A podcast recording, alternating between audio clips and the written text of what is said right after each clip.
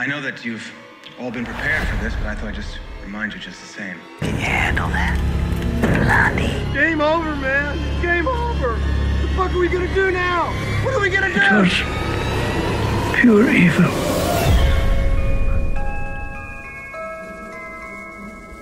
I want to buy some uh, radio ad time. Welcome, welcome, welcome to Invasion of the Potty Snatchers. And this week, comrade, I am joined by always by my co-host Vincent Green. Hello, Vincent Green. Uh, Nostrovia. That's all the Russian I have. Yeah, yeah. uh, today, I, I am extremely impressionable and watch the Russian film I like. So now I'm basically a full-blooded communist, and I will do this if it pleases the motherland. Uh, because there was four or five characters in this film, and none of them were na- named Patrick or, or Mick. Uh, this Irishman got really, really confused. So I'm going to turn turn you over to Vinny to introduce our characters of this film, Sputnik, that we're here to talk about. Absolutely love this film. I was late to the party, and uh, I have a lot to say. But Vinny, who who, who are we talking about here today? Better late than never. Anyway, like so, pretty much, yeah. Sputnik Absolutely. is a 2020 movie. 2020 Russian science fiction movie. It's like it's in the same vein as like Alien. It's like it has like remnants of like Venom. It's really really cool. It stars Oksana um, Akinshina as Tatiana Klimova. She's a doctor who's called into the secret base by Fedor uh, Bondarchuk's uh, Colonel Semerdov, and Pyotr Fyodorov plays Konstantin Vishchesnuk. Ah, shit. Uh. Veshnyukov or something. Anyway, I butchered those names, but like Anton Vasiliev plays Jan Regal. Just the easiest name of them all. But like, I wanted to say I would like to apologize to our millions of Russian listeners Yeah. for, for, for any offense caused. Yeah, like um, I heard about this movie last year. Uh, Joe Bicey told me about it, but um, uh, I ended up writing a review for Twenty Five YL. Um, I was like, as soon as I seen the trailer, I was immediately besotted by it. It's like, it's directed by um Igor Abramenko, and like it's the style and the way it's very, it's captivating. It's fucking oozes like gore and disgustingness and viscous. Everything is just like oozing in it, and it's fucking awesome. But like as soon as I seen it. Um, I did a review uh, six months ago for it. I fell in love with it straight away. I watched it numerous times since, and I absolutely love it. It's like a new age. This was your third before we before we Yeah, went live. You told me this is your third, so it's like and it's only came out last year, so that's quite quite a return on Yeah, whatever nine you, months, ten months. well, usually when I review a movie, I would normally watch it twice, so I can, you know, really look at it Yeah. properly. So, uh, like you know, It's unless like, there's yeah. time constraints. Fight Club was always the best example of that. Like the second time you watch it, with the with the knowledge that you didn't have the first time, of course, yeah, it brings new. Now, here's the thing. Like here's the thing I was not expecting. I was watching a sci-fi horror film from Russia, and I have to kind of own up to a couple of counts that I was wrong on. Yeah, Uh, two are forgivable. One is I thought this was going to be based in the future. It is a sci-fi. It is based in the year that my old ass was born, yeah 1983. uh, 1983. Mm, that's ages. And ago. then, secondly, it's a it's a long time a ago. long time I'm ago. I think it was like what? Did, is that like do you call that common era? Like so, like, you know what I mean? Is that BC or AD? no, it's no. There, we had wheelbarrows. um, the wheel has been invented. the dawn of man. But I, you know, there's nothing more harrowing than having the year of your birth being a sci-fi. I can tell you Yeah. that it, it really, really messes with you.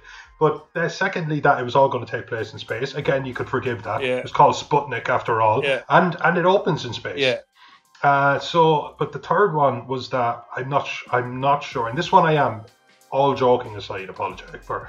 The third one was like, I don't know if it's going to suffer from quality because you know Hollywood had this Yeah. shit locked down so tight. Now, don't get me wrong, I've seen brilliant films come out of Australia and brilliant films come out of England, and I, I, I've even seen good films come out come out of Russia. I just the sheer quality that this film turned out Yeah. to have. I completely underestimated him, and for that one, I wouldn't be forgiven. For that one, I am sorry. yeah. No, it really smacks of an A like an A list or an A level horror movie, like a Hollywood horror movie. It like it's it's right up there in terms of quality, the way it's shot, the way it's delivered, the way the actors like they didn't get like shit actors in. And they give all these wooden performances. No. Like the actors, it's a small No. cast. Like it just mentioned, you know, the four names I just butchered a moment ago. But um, yeah. Yeah. So Well, okay, we have Constantine, Tanya, the Colonel. Yeah. we can. We at least we can. Yeah. We can just. We'll, we'll leave those those surnames alone. it's it, yeah, it's no like it's actually their their um their actual names are harder to say nearly than yeah, than their characters' names. Although I, I have to say, and um, maybe this is me, uh, but I was like, if somebody said, you, you don't even know who directed that film, I'd be like, yeah, I do. And they go, oh yeah, what's his name? I go, uh, uh, Uh. Igor. Yeah. And they go, lucky guess. And like, Uh, I, I like that he had the name, Yeah. a name that's uh, quite often associated with. But uh, I have to say, oh man, I I said it to you, we usually go through these films absolutely minute by minute, scene by scene, and the example that me and you use in our private conversations for how easy that can be was Reanimator because it was like three, three, four, five scenes with three, four, five people, Mm. And you could literally walk through it uh, as Like we a stage play, like- the week. We could execute it on a stage if you had enough, you know, Mm. a couple of maybe twenty people. You could possibly pull it off if you had a bit of know-how. Uh, but but this had layers, messages, kind of like symbolism. It talks for me. It talks about the military-industrial complex. Yeah. It it talked about um, uh, what the, the, the the levels of will people are willing to go to to survive. What Mm. we will do with our backs against the wall to our fellow men. Yeah, Cold War Um, era secrecy. A lot of it was, you know. Exactly, you know, and it, it's and and a lot of times, like I said, the characters went from like, oh, this guy is the the coward and this guy is the good guy, and then the good guy was the bad guy, the coward was brave, and it never felt like they were just trying to. It was never juxtaposed. It Yeah. actually felt like the film felt fluid all of the way through. They- They're they're they're sneaky like the whole way through. It, it makes you constantly think. So it's like uh like obviously we're seeing the the the, the movie through Doctor Klimova as we'll touch upon in a minute, but like they're sneaky. You never know for sure who her allies are when she gets to the secret base. If she has, Yeah, them, if all I mean, if she like, has them at all, that's the best thing about it, and I think that was probably um uh, em- uh symptomatic. Yeah, symptomatic of the Cold War era Russia because like people probably thought they never knew who their friends were or their enemies, and most of the times your friends were just enemies in disguise, and people who you thought were probably your enemies were just like people that were your actually your friends. You just didn't even realize it yet. You know that kind of way. yes, That's what a lot yeah. of this film is like. It plays with that. That like gives you false insecurities. And as I said to you before we start recording, it's like everybody's hiding something. It's not just the cosmonaut and the creature. It's just everybody's hiding Exactly. a different part of their nature throughout the whole movie. not people in extremely powerful positions Mm. or extremely influential positions. And uh, like, I mean, we're, we're after complimenting this film uh, for a couple of minutes now, and we literally haven't mentioned the fact that it has a full blown monster. Yeah, I know. Yeah, that's the thing about like, Like tear tear your head literally from your shoulders, Yeah. monster. Like, feeds on Uh, fear. Jason Voorhees, Jason Voorhees strength, xenomorph speed, yeah, monster, and it's not the biggest takeaway from the film. And if that's not a compliment to a creature feature, I honestly don't know what yeah, is. like everything about it is top quality. Like all of the actors, like every like every part could have been just your stereotypical like doctor, like you know what I mean, like guy in distress or whatever. Like you know, but every single fucking character and every single actor were actually top level the whole way through it. Like you know what I mean, and that's why like the creature, Yeah. the creature becomes not a side note, but like a bonus. You know what I mean? the creature becomes a symptom. The creature for me became something really, really heinous to bounce off. Yeah, Because it could create a scenario where, like, where uh, I, I suppose we're going to be talking about this film, and we're still talking about it on the macro. But the creature, they feed the creatures. They want to understand it. They don't want it to die. Mm. Um, so how far are we willing to go for knowledge? yeah, Uh, so then you like you're looking at something and you should be thinking like, oh, this is because when Jason Voorhees chases the girl who just had sex for the first time through the forest, there's there's there's not levels. yeah, There's not levels. There's tropes. Mm. But at this, you were kind of thinking like, wow, like, oh, like you know, they're feeding criminals to this thing. Well, I guess like, would I? What does this say about the the death penalty? What does this say about society? How far should we push ourselves in the pursuit Mm. of knowledge, as I kind of touched upon earlier?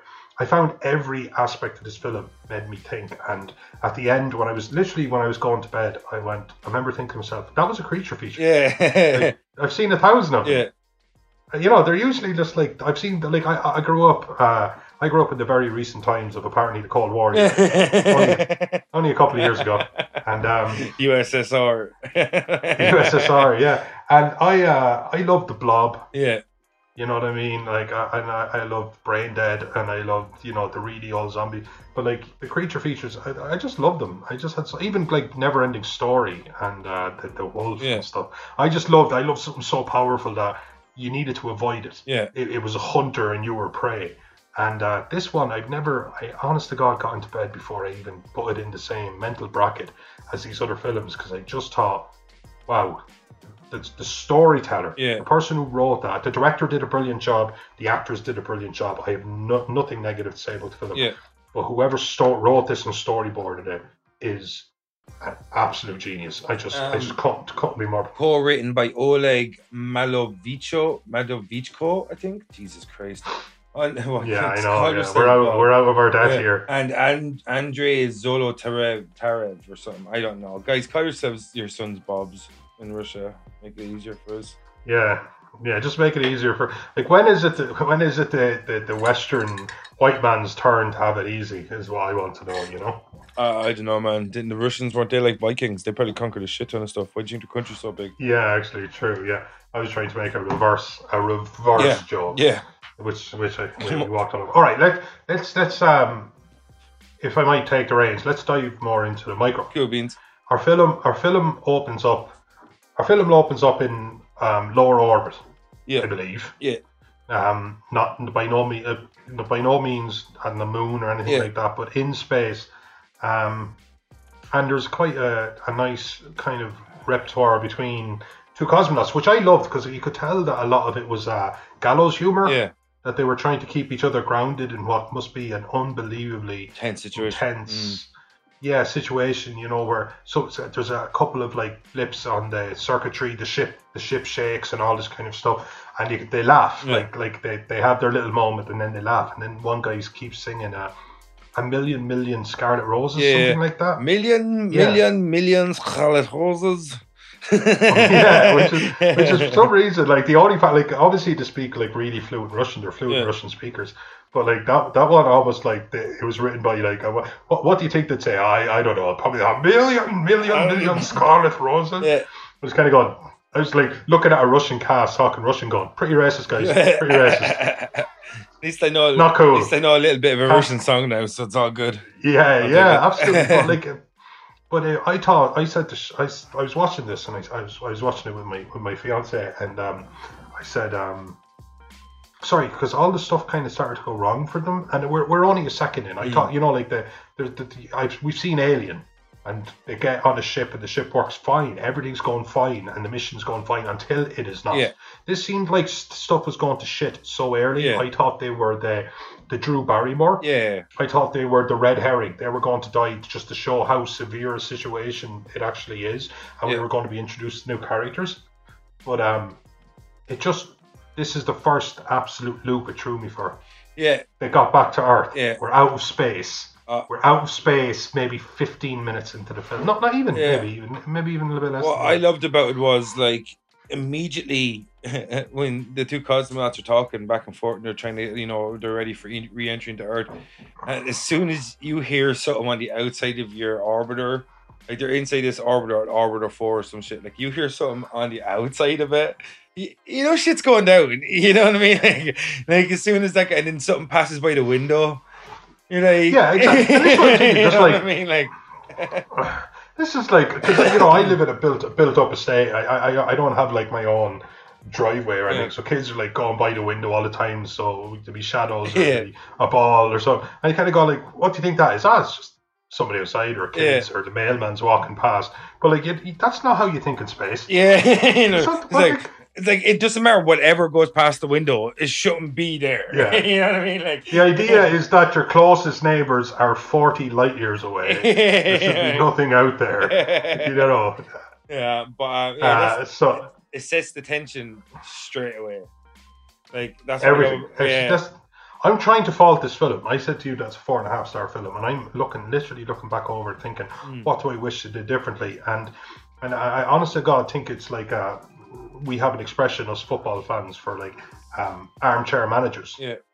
Where we're just like, you know, oh well, I would have brought this person off of this because we're all geniuses Yeah. in our head, and I have nothing because I could not, in my wildest of dreams, met a better film. Yeah, it's it's actually it, it leans on old tropes, but delivers them in a completely new way. Exactly, Mm. and sometimes tropes are tropes for reasons, the same way cliches are cliches Yeah, for reasons. It's like it's like there's stuff that works. yeah, exactly. You can't complain if a story's got the three act structure. That's what works. You know what I mean? You know what? That's an excellent, Yeah. excellent way to avoid. You know, you know, you don't get to go like, oh my god, we've good guys and we've bad Yeah. guys. Ugh. you. It's kind of going, dude, like, yeah, there's going to be people who are more likable. Mm. There's going to be people who are sit in the middle in that neutral anti-hero, and there's going to be bad guys. That's just storytelling. Yeah, you know? exactly, yeah. It's just storytelling. in every story needs its backbone. Like in every backbone has been set. Like every backbone was created long ago. So you can, and that's why the the backbones of these stories are known as tropes because they've been used over so many times. But they're still so important, and all the best stories rely on tropes because they're a sturdy backbone because they've proven time and time again that they can bear the brunt of a story. You know what I mean? These tropes that you know, Yeah. and people diverge and use them different ways, and that's why you know we get these d- different ages of horror and shit diverges and changes and stuff like that. But like the tropes remain the same. It's just the way they're implemented is slightly different. I think you have to be, yeah, because it's all about execution. The only, like I've said this to you before, and I'm just going to say it again and again. That we sometimes get derailed because essentially we are just two mates chatting. Yeah. But um, Speak for yourself. that I like your. I don't know if anyone. I don't know if anyone here knew that. It's just that you never bring it up. Why, why do you live under such a cloak of darkness and mystery? Is kind of what I'm wondering. I'm bona fide.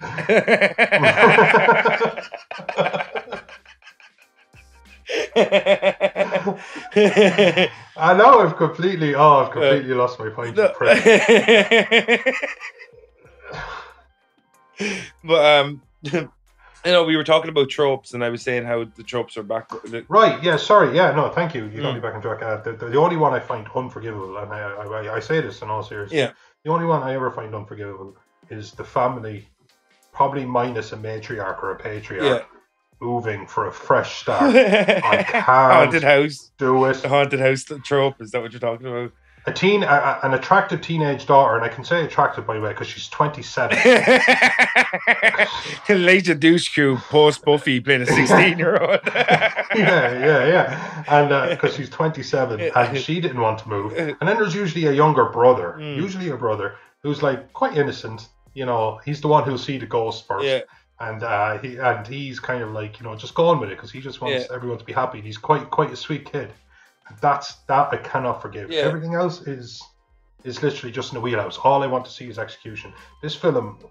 Now I'm going to jump into the micro. This film starts in space. Yeah. There's a little bit of this and that. There's there's there's there's a rumble. There's something kind of glances by the windows. And, uh, then like I'm, I don't want to jump, but essentially they just start to re-enter Earth's orbit. There's like there's relatively little drama. Yeah. It kind of jumps to a crash site. Yeah. It says Kazakhstan, 1983, uh, USSR Yeah. era Kazakhstan, which would have been Russian territory. Yeah. And we're back on Earth, and we will remain there for the remainder of the film Yeah. which was the first curveball it threw me, which I was already impressed with. I like um Sputnik's actually a satellite. So I'm It was the first satellite to ever yeah, go into space. So I'm not Yeah. even I think they just used the name because it's a spacey Russian. It's their flex. Yeah. it's the, they, Yeah, they were the first into. They got the first man into space and the first and, and into it's, space. it just sounds cool. Sputnik. and it sounds You know what I mean? It's yeah. a cool name for a sci-fi horror movie. That could be the most bland name in Russian. You know Yeah. what I mean? Like that could just be the. It probably means something. bread. Probably means something to them. Obviously, the the word Yeah. Sputnik. But um, yeah, like as you said, all of a sudden it's back on Earth and they're in the Kazakhstani steppes, and you see the fucking crash site, and you're like, obviously, no one survived this, like you know that kind of thing. And then we see Russian Colin Farrell, and he's like covered in blood. Um, this guy's Russian Colin Farrell. Be, yeah, it was crazy, and he was the guy who was singing uh, "Million Million Roses." Like he was kind of the other guy sang. He was a bit more secretive in his in their conversation, kind of like, but he was he was more open. And uh, it looks to me like two things. It's like he's almost been decapitated from the back. Mm, Avramenko, like just tore. yeah, and also his brain, like he's obviously he's he's wearing a helmet, like, and that's just smashed to pieces. That's almost entirely gone, and the back of his skull Mm. is gone. So, but he's on an in this really, really for the cinematography, he's quite good. He's sitting up, Yeah. like he's sitting up like you would at a desk, which is the last thing you think somebody who came like through Earth's atmosphere, crash landed in a field in Kazakhstan. It's uh, you know like you expect him maybe to not survive, Yeah. of course, but like this guy was just sitting there, butchered, Yeah. and it was I was like, and sorry, it was just like I assume maybe a farmer or somebody. Was a it was a, it was a, a character that didn't even get any lines. It was just a man stumbling across it to give us the sense of what that would feel like, and uh, and I just thought, okay, he's got he's. I didn't know which one it was. Yeah. I was like, okay, one of them's gone because I thought this was who the film was going to be about, and um, then um, then the uh, second guy climbs over the pod, bloodshot eyes to say the least, and we move away from it. It's in that's it. The the story is started, and here we go. Because then we cut to the doctor, the good doctor. Yeah, like, Doctor wow. Klimova. They, Uh, they switch it up really, like you know what I mean? And a few times. Yeah, like and the eyes on him as well. The fucking black, like Yeah. kind of blackish eyes, like you know what I mean? Actually, I, I had no, I'd never seen a trailer for this film. I was aware of its existence, Yeah. but I had no idea what this this was. Mm. Uh, the, the the picture that you have behind you as we're speaking, I knew like there was a something in space. Yeah. But um, when he showed up with the, the bloodshot eyes and he had survived, I Mm. knew uh whatever's the fuck is going on. It's in him, a part of him, replaced him, body snatcher style. Yeah, or body snatcher But I- style, if you will. yeah, yeah. Vincent used to write reviews. Something you should know about me. um, but like, yeah, exactly. They switch it up, and we find out now that we get introduced to the Doctor. That's going to be the central protagonist, pretty much of the movie, and she's like some sort of official hearing. And we hear that she's after using some sort of like unorthodox techniques. She nearly drowned one of her patients to try uh, snap him out, some sort of psychosis that he's suffering I because of his mother's neighbor. I understood that it was Munchausen by proxy. And then like she's pretty much going to lose her job. This is when we see Colonel Semerdov or whatever his name is, and um, um, sorry, actually before I before that, Avrachenko is the name of the other cosmonaut. I got his name wrong earlier, but um, like so it's sorry, his character or actor. yeah, no character. His name is Avrachenko. The, the so, guy, yeah. the guy that doesn't survive. Um, Imagine surviving in 1983, like crashing through Earth's orbit and like a billion degrees of temperature and landing, probably the landing as well, and then like this prick that you picked up along the way rips your head Yeah. off. That's just but um, you know, you'd be lucky enough to survive, though. Like really, like you know what I mean. Like, like even just. But that's what I'm Yeah. saying. Like you're thinking, like ah, I made it. Yeah. you know, like what what could happen in this quiet little field? you know, Yeah, and the thing is, it's already happened. That's the problem. is it's that- already yeah. happened. Yeah. Um, but like, yeah, so we get introduced to her, and we, we find out quickly that she's into unorthodox methods, or whatever, and she's known for this, seemingly, because you know the colonel wouldn't have been there unless she had a reputation for this thing, like using unorthodox me- uh, unorthodox mes- methods, and um, so he pretty much implies her to come and come to this place in the middle of the Kazakhstani steppes, the secret base, where so they can so she can evaluate these cosmonauts that have returned because he says that there's so like he pretty much says that it's like at the start it's a routine kind of like fucking anal- like uh, what's the word I'm looking for like analysis or something like you know analysis. Well, I'd like to. I'd like to. Sorry, just to jump back and say Yeah. that her whole thing was. Uh, uh, I think that the patient in question, I think the mother had Munchausen by proxy. Yeah. Where that she kept saying that the child was sick, and that he was going, you know, weak, and she put his head underwater for nearly a minute, and people were saying he almost drowned him, but it turned out he was like an extremely healthy young man. yeah There was nothing wrong with him, and it was the mother that was crazy, and everyone needed to stop. Mm. You know, coddling it because that could kill him. Um, so she was unorthodox, and that's how we were introduced to her. So we know straight away, in a very clever way, Yeah. That she's kind of like she's about results, yeah and she's not always about how she gets them. and justifies the means Exactly, but he said something. I can't remember the line. I wish I could because I'm about to make a point on it. But she said uh, that doesn't sound very Soviet, and he said, "I'm not a politician." yeah And I thought, oh, this is this is a meeting of the minds. Uh, Yeah. This is like I, you know, like obviously my, my my my wheelhouse is different to your wheelhouse, but I, I, I suddenly just even with that line, I knew why they were talking. This Yeah, I guy think- needed results, and she gets them that's just that that- that's again a trope, but it was set up quite nicely, I thought. Yeah, I think he said something along the lines of that uh, she uses her initiative or something like that, or something because you're not supposed to be a free thinker, use your own initiative. You're supposed to follow, like you know inside the, the Soviet doctrine and shit like that and obey what they Don't say. you dare go after communism. Love it. Until I until I see an, an American film I like or, or something this like Wolf guy. of Wall Street or something, I'm, I'm, a, I'm a full blown like Mother Russia. I'm never showing you an ISIS documentary. I actually, yeah, no, I need to watch. Yeah, yeah, I need to watch like the first half of of Sputnik, but the second half of Wolf of Wall Street, and what the like fuck? even out. I think you'd have a seizure if you did that. Like, you Yeah, know. yeah, I'm very impressionable. but um, yeah, so like she he employs her because she's got these unorthodox methods, and um, as you said, he needs results and fast because you got two hero cosmonauts, and you know the way like the Soviet Union back in the day was all about Mhm. image and you know what I mean the the personified perfection. Don't forget so- that they had lost the space race. Yeah, That like they had got they had got a man into space. They had brought Mm. a satellite into space, and and, and even today they have you know a functioning space program, but they'd lost the space race. Yeah. So every little bit of ground that they met up, these people were legitimate heroes. yeah, Absolute. Never have to pay for a drink again. Heroes. So you couldn't you So this was a matter of national security. Yeah. Like it had again. You can't tarnish gravitas to the story. Yeah, you can't tarnish Exactly. their image. And that's what it's all about. That's what they were all about back then. It was all about image, projecting strength, projecting honor, and pride, propaganda. things, yeah. like I think it's still Jesus. I, I don't know if you've noticed, but it hasn't gone away. yeah. But yeah, propaganda and um, It's propaganda now because it's in the mainstream everywhere. Yeah, I said it. Cut that card. I actually hate it, Carol. yeah, card. Cut that. Don't cut. Cut. Carol, Get it. emphasize it. Get it?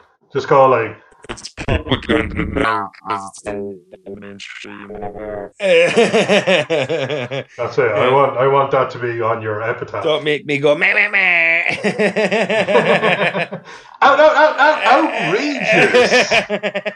and um, so like yeah, so like we just kind of get through the, the the intro. So now we see that one of the cosmonauts has survived, or one of them's in a bad Yes. bad way, and the uh, so the doctor who likes to employ unorthodox methods gets called to the secret base in the Kazakhstani steppes, and this is where we get to see like what has become of the the survivor of the, the orbiter four crash landing in the Kazakhstani steppes. And at first appears like not an awful lot. Mm. He just he's just a, a man who seems to be kept on. I'm not sure. I think it was reverse. Um, what's the word I'm looking Two-way for? mirror. Glass You can only two way mirror. Thank you. And uh, there's uh, very orthodox hypnotism. He has a metronome. Yeah. Which is ticking back and forth, and he's trying to hypnotize him. And your man says that he is Robert Duvall. Yeah. Uh, yeah. And Sheila went, what? And he went, actor. And she goes, "Oh, so he's taking, so he's taking the piss." I was like, "He's taking the piss. Watch the film."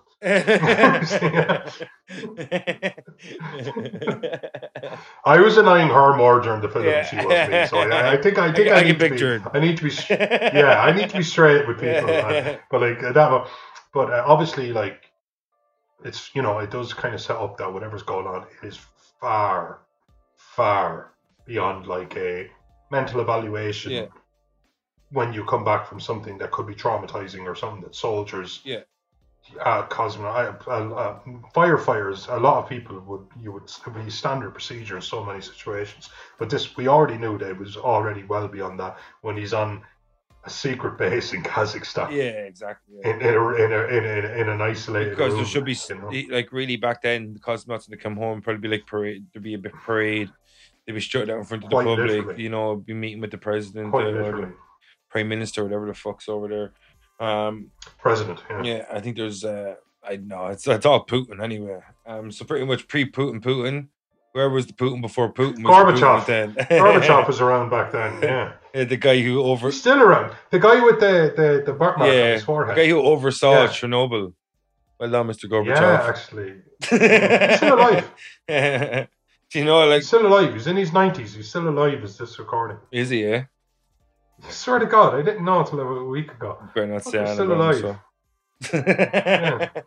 So drink your vodka, people. yeah. So like, so like now we see the first examination of um uh, Cust- uh Constantine. I think that's his name. Isn't it? Constantine, the the cosmonaut that we saw at the crash site at um at Kazakh in the Kazakhstani steps. So like so.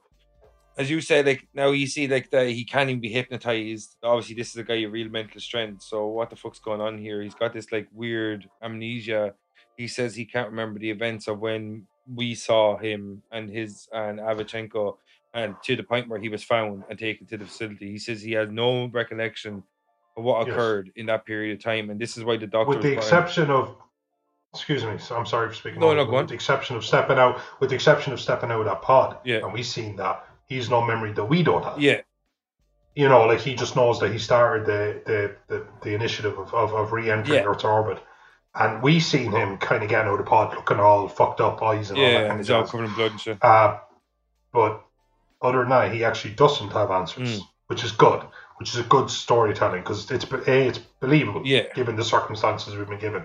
But he said, "Yeah, look, I, I was re-entering orbit, and now I'm here." Mm. And you're thinking, "Wow, this guy is And his state of amnesia, completely oblivious." Yeah, his uh, perceived state of amnesia, is the reason um, Doctor Klimova's there. Uh, what's her name? Is it Tatiana? Um, it's he's. I think it's Tatiana, Yeah. but Tanya, kind of the way yeah, a friend would Tanya to friends, and he ends up calling her Tanya, and and, and we're just going to call her Tanya, Yeah. I assume, just to. Uh, so Um, Tatiana, right? Um, You're right to reviews. Um, but like so, like we see now that like he doesn't react to the doctor that's currently at the base. So this is why she was brought there because and his Rigel. yeah, I remember yeah, his name. and yeah. because of his state of amnesia is the reason she's there in the first place because they're trying to unlock the information of what happened between when we seen the intro of the movie to the crash landing. So like immediately, um, he she's offered like a cup of tea. Um, uh, Colonel Sem- Semiradov says tea or coffee, and she takes uh, she asks for tea. And after the first examination is done with, she takes her tea. She brings it into uh, Constantine, and um, she says to him that um, you know, do you want this? Do you want tea or whatever? And he says thank you, and he touches the tea and brings it and just starts drinking it or whatever. And she examines him, talks back and forth about like you know what's his state of memory, what's his mental state, and like we see that like you know what I mean. She it, like he seems very normal at the start, May, like maybe hmm. too normal. Like he looks like a guy that's compartmentalizing whatever the fuck happened Exactly. before. You know what I mean? there, there's something I'd like to touch on there, and this is what I'm saying about. I thought this was a great film. Yeah. Now, if somebody's listened to this and they didn't think it was a great film, it's fine. They're perfectly entitled. I mean, Also wrong. reason, one of the few reasons, also wrong. Yeah. The reason I thought this was actually a great film is because she went in there with a pot of tea. Everything in a film, nothing's not on purpose. Yeah. Sometimes somebody bumps into something and they keep it in the take, Yeah. or they say a line, but every nothing's nothing's. Um, she brought in something that he could hurt her with, Yeah. and she gave it to him.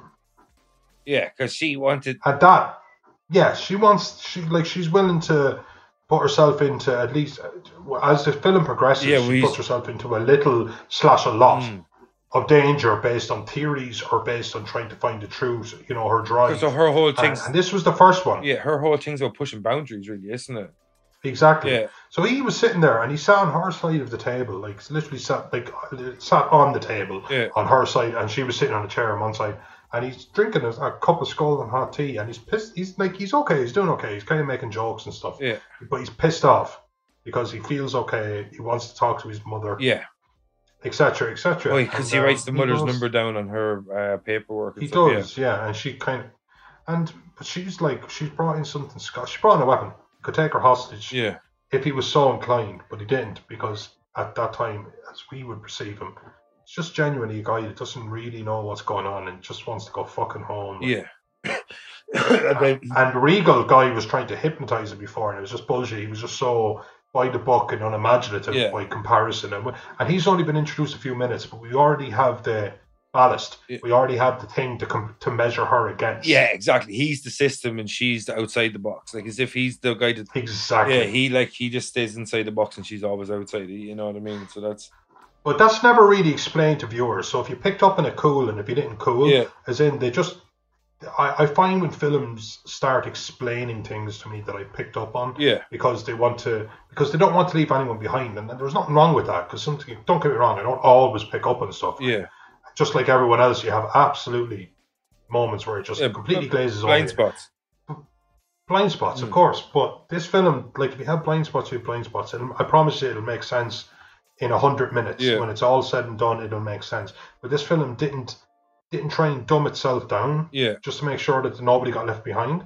Uh, and if you did get behind, it wasn't like so pivotal Yeah. that you couldn't enjoy the film. And there's, I know I'm kind of like making a lot over Teapot, I really, really am. But I just thought every from this point onwards, it's like, oh no, this every move this woman makes has been Yeah. there's three dimensional chess going on. Yeah, she's very away. strategic the way she implements her little like fucking movements in and out the base. Like how she interacts with people, everything has a strategy behind it. You know what I mean? Like so, like e- like as you see later on, like you know she kind of she seems a little bit doughy eyed at the start, but like as soon as the, as the story progresses along, you see that she's actually she figures out how to kind of like not only interact but kind of survive and kind of you know thrive within the situation she's found herself in. You know what I mean? Because like Yeah. she there's lots of times in it, like as we said earlier on, she doesn't know her enemies. she doesn't know her friends are. So like to survive even any length of time in that situation where like anything's a, like a potential landmine. I could like you know what I mean that she could step on because she doesn't know what the situation is. It's a, matter of national security is all she knows, and you know what I mean. So She even addresses the fact that there's going to be a non-disclosure agreement on the helicopter ride. yeah, exactly. Like you know what I mean because she knew some, Yeah. something was up. Otherwise, Yeah. why would you be bringing out? She's not wet behind the ears. Yeah, It, I mean, they make it very clear from word one that she's not a greenhorn. Yeah. She's not. It's not her first rodeo, and she knows how the Soviet Union works. Yeah.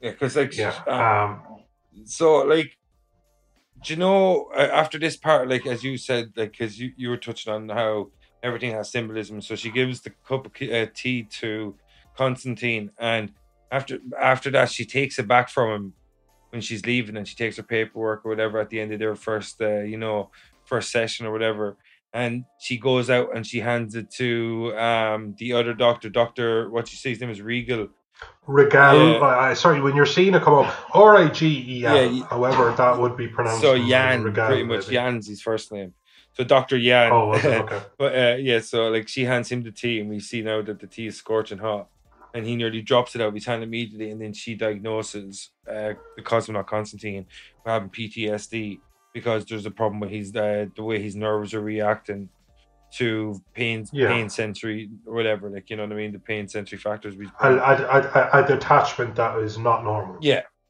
that is you know beyond the bounds of what should be normal. Um, I even I even looked up when PTSD was actually diagnosed because it was shell shock. yeah, You know, it used to be shell shock, and people used to think it just happened in wars. yeah.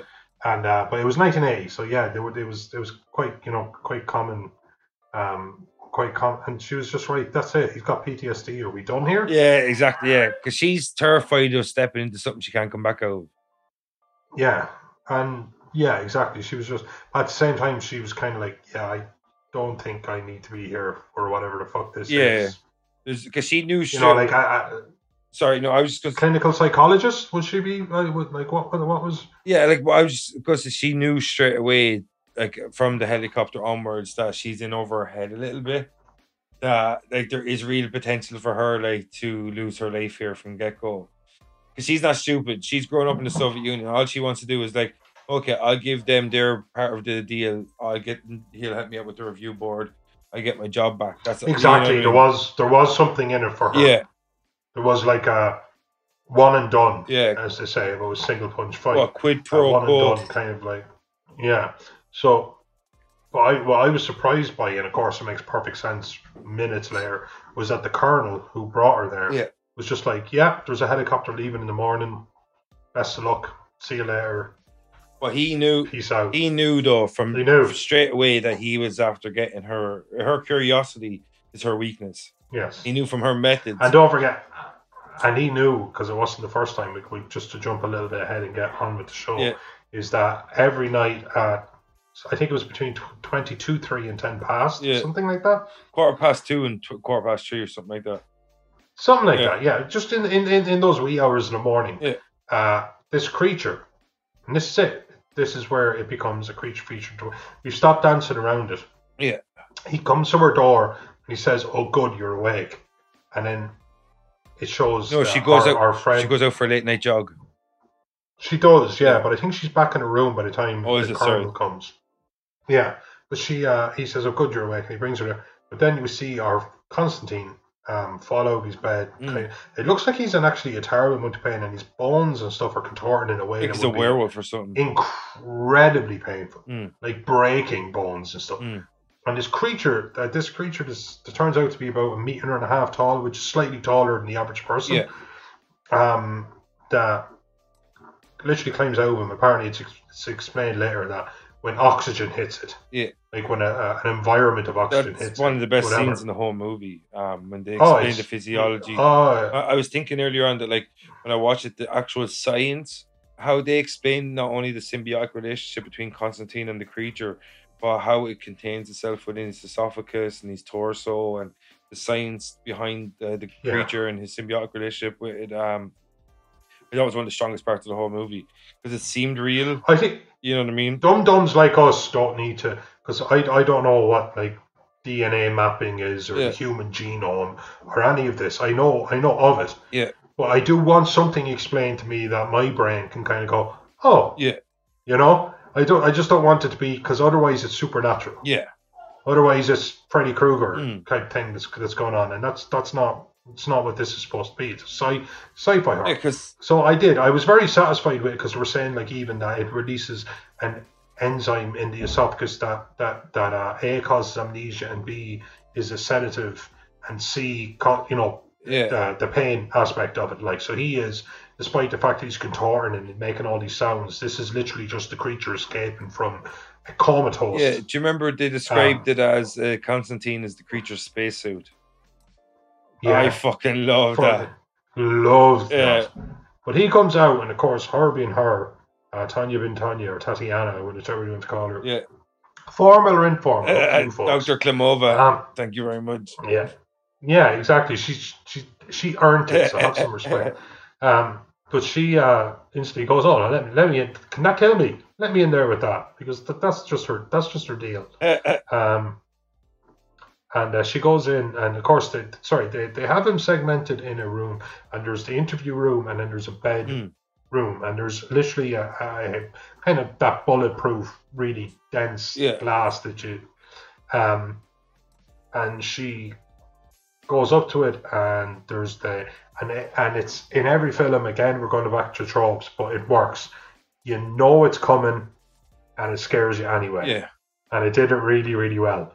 I was just sitting there, I was going, "Oh, well, this this is the act normal. It's up at the glass. It's curious of her. Yeah. She's curious of it, and then it just jumps as if it's going to attack her, and it was, and it got me a little bit. yeah, But I was just like, my God, like I literally knew this was coming. I was counting down to it. yeah. Because No. one thing we forgot to mention was that Constantine, um, the cosmonaut that has survived the, the re-entry, has an estranged son in an orphanage in Rostov on Don, and literally there's this little toy that they use as their zero G signifier or whatever they call it in space. So when they get zero gravity, it floats. And this little toy has a lot of like, I know it has it seems to have a lot of resonance with Constantine because it reminds him of his abandoned child. And when the creature, It's a balanced toy. yeah, It's basically a toy, one of those. I actually thought it was a Russian nesting doll Yeah. because it, it, it is that kind of design. Yeah. But it's one of those toys that you just simply can't knock over. Yeah. That it will always find its equilibrium. So it's got a uh, gyro. Yeah. Is that the word I'm looking for? Gy- it's got a gyro in it. gyroscopic motion or some shit. Is it? You were very smart. Yeah, very yeah, very smart. And I We think- say and science I- words, and I we think enjoy them. Need to it. Yeah, I think we need to address it and own Yeah. it, and not apologize for super. Uh, super allegedly. Yeah. Alleged. allegedly. Outrageous. Um, You've just heard the allegedly siren. but they, uh, but yeah, the creature reacts to that, obviously, and uh, she, she again, she there's everything that you pick up in as a viewer Yeah. that's sometimes frustrating that people don't pick up in the film. She was actually like such a great relief from that because she picked up on everything. Yeah, she was trying to touch it though. instantly. What what the fuck was she thinking? Like she walks up behind this creature that's obviously not from this earth, and she goes up and she's like, "I'll just tap it on the shoulder. See what's, we'll see what story is." Right, she gives it to. Sorry, she asked for the the, the, the glass to be raised. Yeah. And she gives it to Toy. So before, Because it reacts to the toy. Yeah. We find out that it has no auditory receptors. yeah, they put her in the protective suit. Um, Yes. So what happens is uh, initially she goes in um, and sees the, the creature and she the, she lies down on the ground and the creature starts mimicking her motions and the other doctor Doctor Rigel keeps like shouting stuff and she says be quiet and as Noel said we Yeah, what are you doing and stuff? yeah, Yeah. and this is where we find out as Noel said that has no um, audio or auditory receptors She's like, shut up, nerd. yeah, and um, she decides that the, the, she wants the glass to be risen, and they they said they have to put her in a protective suit, and she walks into the enclosure like a cell, pretty much where Constantine's unconscious on the ground. There's all this like fluid on the ground where the creature is moving around. She brings this uh, toy in or whatever, and she puts the toy on the ground. And when the creature's reacting to the toy, she goes to tap it on the shoulder like a fucking idiot, and she slips on the ground. When she slips, that's frightens the creature and jolts into action and it grabs her by the leg and tries to fucking kill her. My understanding of that was different. I actually think when she was fell, she got frightened. Oh So yeah, later and that the, I get the you. creature, because it, it may at the time at least, it's evolving. Uh, um, it didn't have auditory receptors, but it, obviously its sense of smell. Mm. It, I don't know. It seemed to be able to hunt in space. So you Yeah. tell me how good its sense of smell is. Yeah, it hunts from Um, pretty much the cortisol levels in your in your brain or whatever. cortisol. Yeah. Yeah. turns out to be you know to jump a little bit ahead, but but to stay where we are. yeah, just know because Um, you. So I, for fear. me, sorry, and again, it could be both because again, he doesn't. Again, it could be the vibration of her hitting. Yeah, no. I think you make a fair point there. Yeah, no, she's as soon as she feels fear, because before that, she I think she's just curious, and like she, She was about to touch Yeah. it, literally touch it on its. you know what I mean. ear, So and, and she's of it. fine. It's not reacting to her. Yeah, But then she then she slips and kind of like the whatever he's the, the creature's excreting, and she lands on her arse, and it reacts as if literally to kill her. It- Yeah. It actually scratches up her leg pretty bad. They come in, they drag her out, they, they, they get the glass. Yeah, they, like, down, flashlight. Safe but her. like flashlight. This Right, yeah, they turn on lights yeah, in the cell, this is when we find which you can't take. Yeah, this is when we find out that the creature's a nocturnal creature, and that's why he feeds between two a.m. and three a.m. or something. And oh, not only that is, as we mentioned, Constantine's like it's spacesuit, so it can only kind of survive outside of him in this oxygenated uh, environment for between fifty minutes to an hour each time. Growing. yeah, It's growing though. Yeah, and you know what I it's mean. grow. Yeah, so it's like able, it's slowly adapting to its new environment. And like this is a worry that we see later on in it, like how its adaptation could affect its their ability to control the creature or its relationship with Constantine and shit like this. this was my and again we're getting into spoiler territory. I know, I, know, like obviously, Yeah. if, you, if folks, if you haven't picked up and there's going to be spoilers in this, then I'm sorry. That Yeah. that doesn't lie with us. That lies with The you. whole the whole idea of Ah. the show is we're going to talk about movies. yeah, you know what? You're an idiot. There, there. We don't want you Put here. that card. I know, but um, this is the point. That this is the first time I felt a little bit of suspicion towards the colonel. Because don't get me wrong, I, Mm. I, I straight off I thought he'd execute, he'd do the whole military, like no witnesses, all that. I, I wasn't under any illusions. yeah, scorched this is the first time I, yeah, this is the first time I, I thought like kind of like seemed to show genuine care for her. But I thought to myself, this guy is a hundred percent on your side, but only if you're a hundred percent on his. Yeah, the, This guy is going to do whatever it takes to get from point A, as he perceives it, to point B. And this creature Mm. is a part of it because they could have they could have literally just said. no. he acted as if he wanted to save the cosmonaut. yeah, because there, there was a symbiosis already forming between them. So you kill one, you might as well remove his liver. yeah, it's not. because It's not. It's just not that simple. Um, it's yeah, because this is the point where right after this, like this is where like uh, before, um, uh, earlier on in the movie they done this is where they play really excellently with music throughout this movie. It's like one of the strengths of the movie is the score, the soundtrack, whatever you want to call it. But like when it gets to this stage, I love the the kind of beats in the background when um it has the uh, the colonel's voice. I think he's like he's uh, they showing all these little bits of experiments or whatever and information, X-rays about the creature and he's given us the information that we touched on earlier. You know, it lives in his esophagus, lives in his torso. Um, it can go up to like a 30 centimeters, I think, in length while it's inside of um, Cosmonaut Constantine. And and Which, considering it's essentially the size of a person, a very, very, very slender yeah, a Carol. A Carol. yeah. It's a Carol that's able to climb into your throat. Yeah. Which is the opposite of my experience with Carol. oh god, that's disturbing in so many levels. if you cut it, you're dead.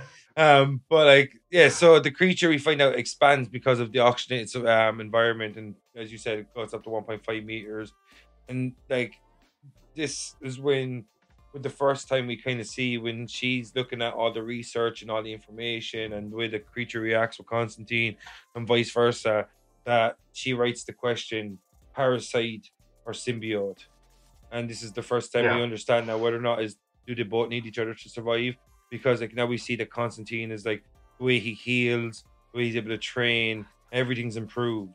So he's not like Sorry, yeah, Yeah. yeah, It wasn't just that they did touch upon that before. It wasn't Mm. just that he was um uh not uninjured. It was that he healed from in two days. very detrimental injuries in two days. And that like they had him doing uh pull ups. Yeah. And I think he you know, he, he was up to let's just say 25, 30, 40, 50 uh, and he was just like I could do more. Mm. As in there was this kind of payoff. Yeah. You know, this thing had you kind of working at a, a, a literal superhuman level because there was something inhuman Yeah. Uh, Like added to the cocktail. exactly like so at first you think like um the whole so this like I think I I clocked it. It was like around 27, 30 something minutes, I think. This is when we seen the creature for the first time. Because I always kind of try to take notice of those things when they when they let the creature loose in these movies. And um after that, like because the first uh, as soon as you see the creature, like, oh that creature's killing him. And then you see get the information immediately. It's like, oh wait, is the creature killing him or is it improving him? And can he now? You the question comes: Can he survive without the creature in the same way the creature can't survive without him? Or if the creature does survive without him, does he die? And shit like this. And now, like it, it really warps the situation because at first it's all about let's get the creature. How, what? How we can we get the creature of Constantine? Now, and then it turns into should we get the creature out of Constantine? You know what I mean? Yeah. And then you're kind of like at first that's when my first suspicions come out that there's going to be like it's uh is it about him Yeah. because he's a man Yeah. like like if the USSR lost a man Mm. it would be it would not be the rise nor fall uh but this this was a game changer Yeah. this thing was something they had. The Yanks didn't have it. The British didn't have it.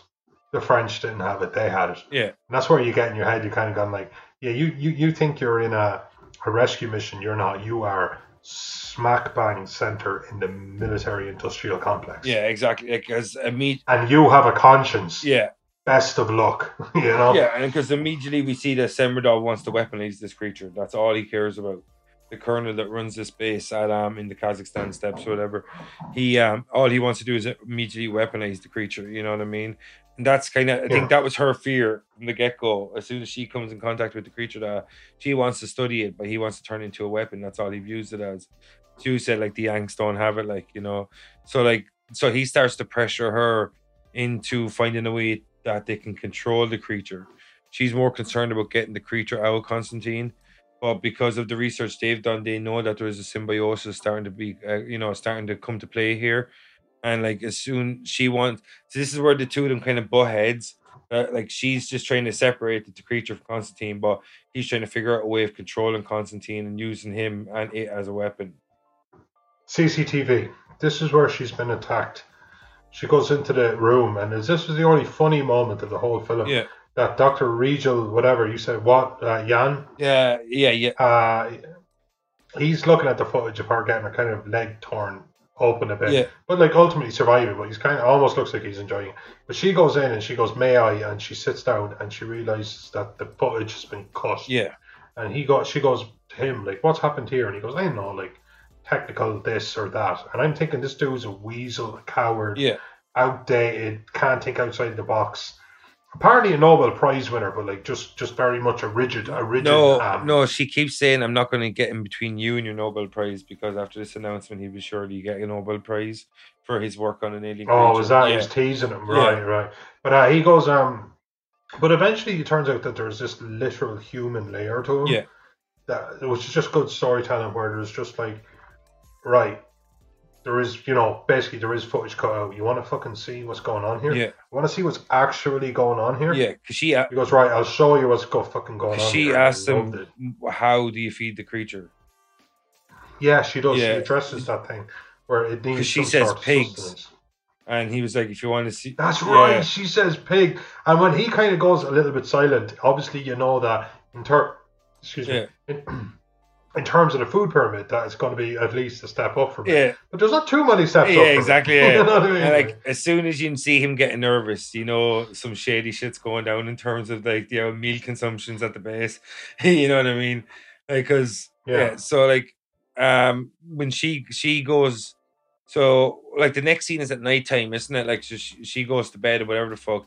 He comes and gets her, and they go in a jeep and they drive out to some like she hides under a drape in the back. yeah, yeah. She gets in the boot or something. And he he goes to like we see it's like an enclosed area. It's like it looks like cells or it's all like chain link fences. You know what it is? I'd imagine it was a, like it was literally a prison uh, prison yard for the more because I, I watch kind of a lot of prison Yeah. documentaries and stuff, and these are the yards for the people who are more unstable or more severe crimes, sex crimes, Yeah, that sort like a of thing. gulag or where something. they're, they're a smaller yard where they could let one to two people for an hour, Yeah. as opposed to a yard with, with common offenders.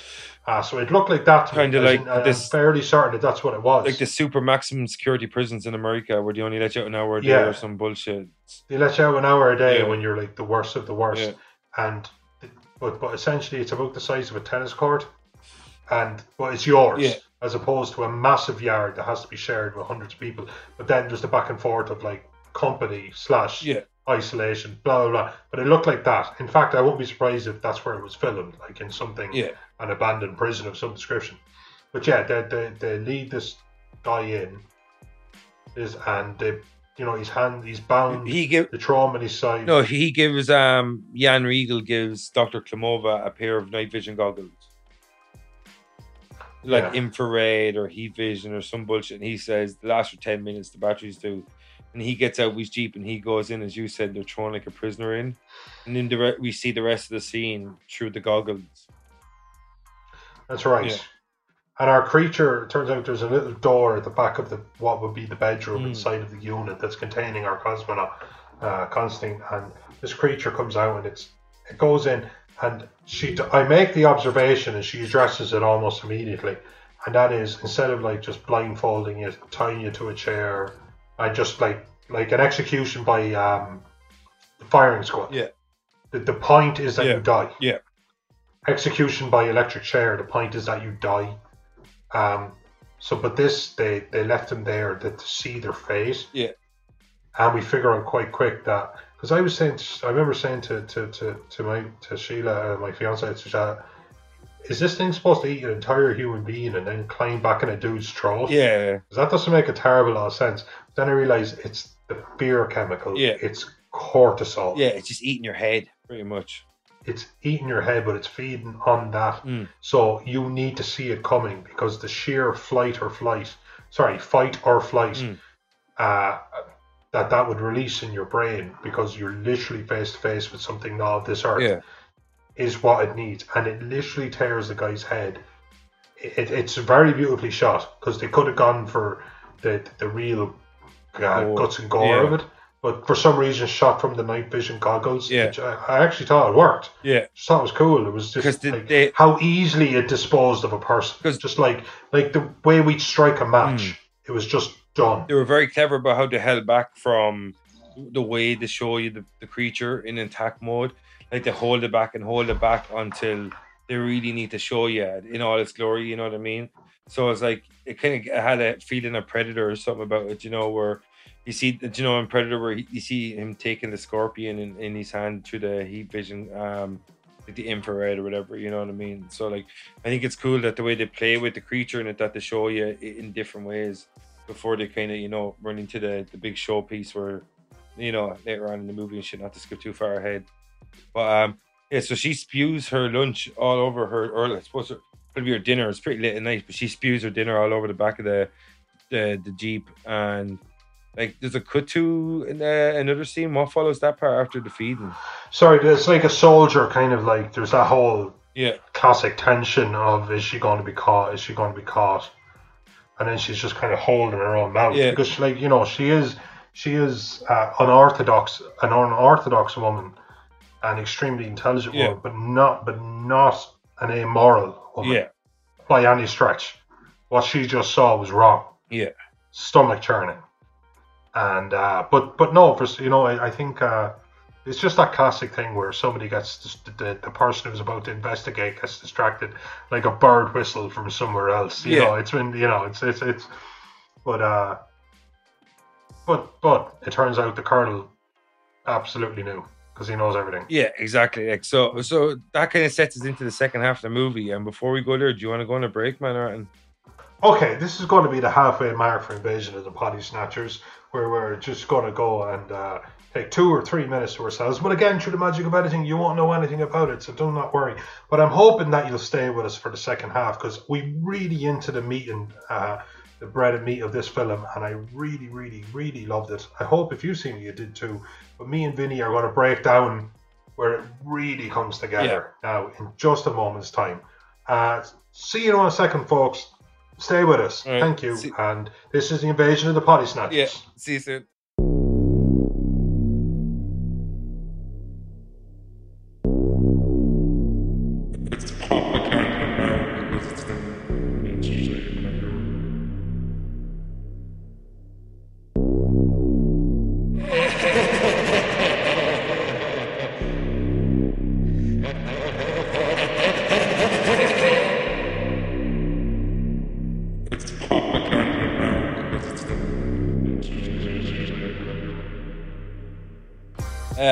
Welcome back from the break. I'm your host, Vincent Green. He's your host, Noel John Tootie. This is the invasion of the Poly Snatchers. We're back and for the second half of Sputnik, the Russian sci-fi horror slash thriller, I guess you could call it. And we picked up last time, or sorry, we left off last time where Dr. Klimova finally got to see the creature feeding for the first time. That it feeds on humans, people, and it's not good. And now she has a moral quandary is it okay for it to kill and eat these horrible, you know, pretty much the dregs of society, for lack of a better term, these rapists, these killers, and now the moral quandary is: is a human life still worth as much as each other? Like, like is a human life still hold value even if it belongs to someone that's like so like like evil or someone that's done and such horrible acts or whatever? And this is the quandary she has to ask her, has in front of her coming into the second half of the movie, how pretty much not only with the prisoners, but with uh, Cosmonaut Constantine, it's like how much does she value a human life? Pretty much is what the second half of the movies, a lot of it's about. Okay, enter enter um like phys- philosophical thought processes. There's a very famous one about the tram. And there's a tram that hits one, and there's a tram that hits five, Mm. and all and, and all you can, you can't stop it. It's coming downhill, and it, it's over a ton in weight, so it's a couple of ton in weight with velocity, and you you're holding the lever. Yeah. So it can be the be the one, and it's just it's, back to that old Vulcan needs a many overweight and needs a few other one. Yeah. Um, but she she kind of was instantly struck with this, like what was going, like she uh, she meets the colonel and she like the colonel. The colonel knew everything. Yeah. He even let her, you know, he, he wanted her. He is ruining running and he base. apologized. Said, yeah, yeah. He said I should have been upfront with you. I should have been upfront with you. Yeah. And she like, she absolutely speaks her truth. She said, you know, it's disgusting. So I, I like, I mean, I shut my fucking mouth because I'm expecting a bullet in the head. But uh, she says, like, he takes that one file and he says, like, he, this this person raped and murdered the 12 year old daughter of a neighbor. He goes, these aren't people. Yeah, Yeah. These aren't people. yeah, And a car, and a part of me kind of went, I agree with him.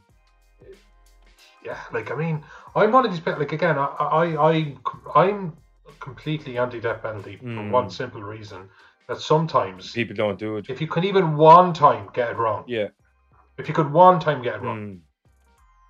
but if someone like you know, I'm like a just dyed in the wall, absolute rapist murderer, I then yes, I don't give a fuck. I'm just saying, in terms of ways of executing people, if you're gonna feed them to aliens, you gotta be up there on cool factor alone, above the electric chair, you know, the standard bearers of the lethal injection, the hangings. they have their own reputation. Like I'm not going to trounce over their storied past, but if you're going to start a capital punishment by feeding people to aliens, uh, Yeah. I might be on board for a while just to see how it happens. Yeah, Yeah, yeah, yeah, yeah, right. See, that's how we talk you You're right. Innocent, are they? Well, this guy stole five sausages. yeah, feed them to the the alien. like you know, your one from Austin Powers, the German one. Yeah. This guy's this guy's favorite Star War was the Phantom of the Menace Star War, Yeah. and I'm like, feed him to the feed them to the aliens. As in, this one supports Manchester and you feed him to the Feed 'em aliens. to the aliens. and uh, yeah, so like pretty much, I I agree to an extent. Like if you are going to have to feed humans to alien to an alien to study it further, um, I think they're the kind of humans who should be feeding to them. I guess. See, that's the thing, isn't it? Again, this is the thing. I, I said it to you that I question whether we should, and I, I'm glad we are. I, I'll admit, I'm glad that we are kind of going through it like as a start to end thing, Yeah. trying to keep it as chronological as we can. I told I you am, could do it. but I just, yeah, no, and you're right. But I honestly, God, thought there was nothing in this film that was one thing. Yeah. Nothing. Yeah. Everything was like there's moral quandaries, there's philosophy, Mm. and there's uh, there's also just that what if Yeah. you know thing that life has, as in what would you do in their shoes? Yeah. You don't have that in like you go back to the original Terminator. Don't know why you Yeah. just run me here. And one is just a machine. It it, it, it, it can't be reasoned with. It is simply doing something. Yeah. That's all it's doing. And you are trying to keep somebody alive and might save humanity. There is no X and O's. There is no paths. There is no way to look at this. There is a thing that you could do that would keep an innocent person alive, and there's a thing that you could do that would have them murdered. So there's nothing. There's nothing, and it, you just get to enjoy it. I found everything in this. While I enjoyed it immensely, everything scratched my I think the main everything. I think the main thing behind the Terminator things is like our rampant uh, ta- technological advancements will eventually wipe us out. Pretty much, Yeah. the Terminator was the embodiment of our own. Oh yeah, yeah, yeah. It turned out to be social media. Yeah. That's it. We're done. We're done. I mean, it happened. Yeah, It happened like in 2014 with the, the ice bucket challenge. Yeah. I think. You know, I think that was. it's the end of probably it. like the scary thing about it is the computer that will wipe us out is probably already online somewhere.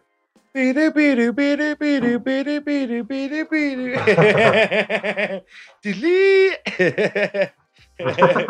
Anyway, sorry. We should point out at this moment this podcast is um, sponsored by the very computer Vinny. I can't let you do that, Noel.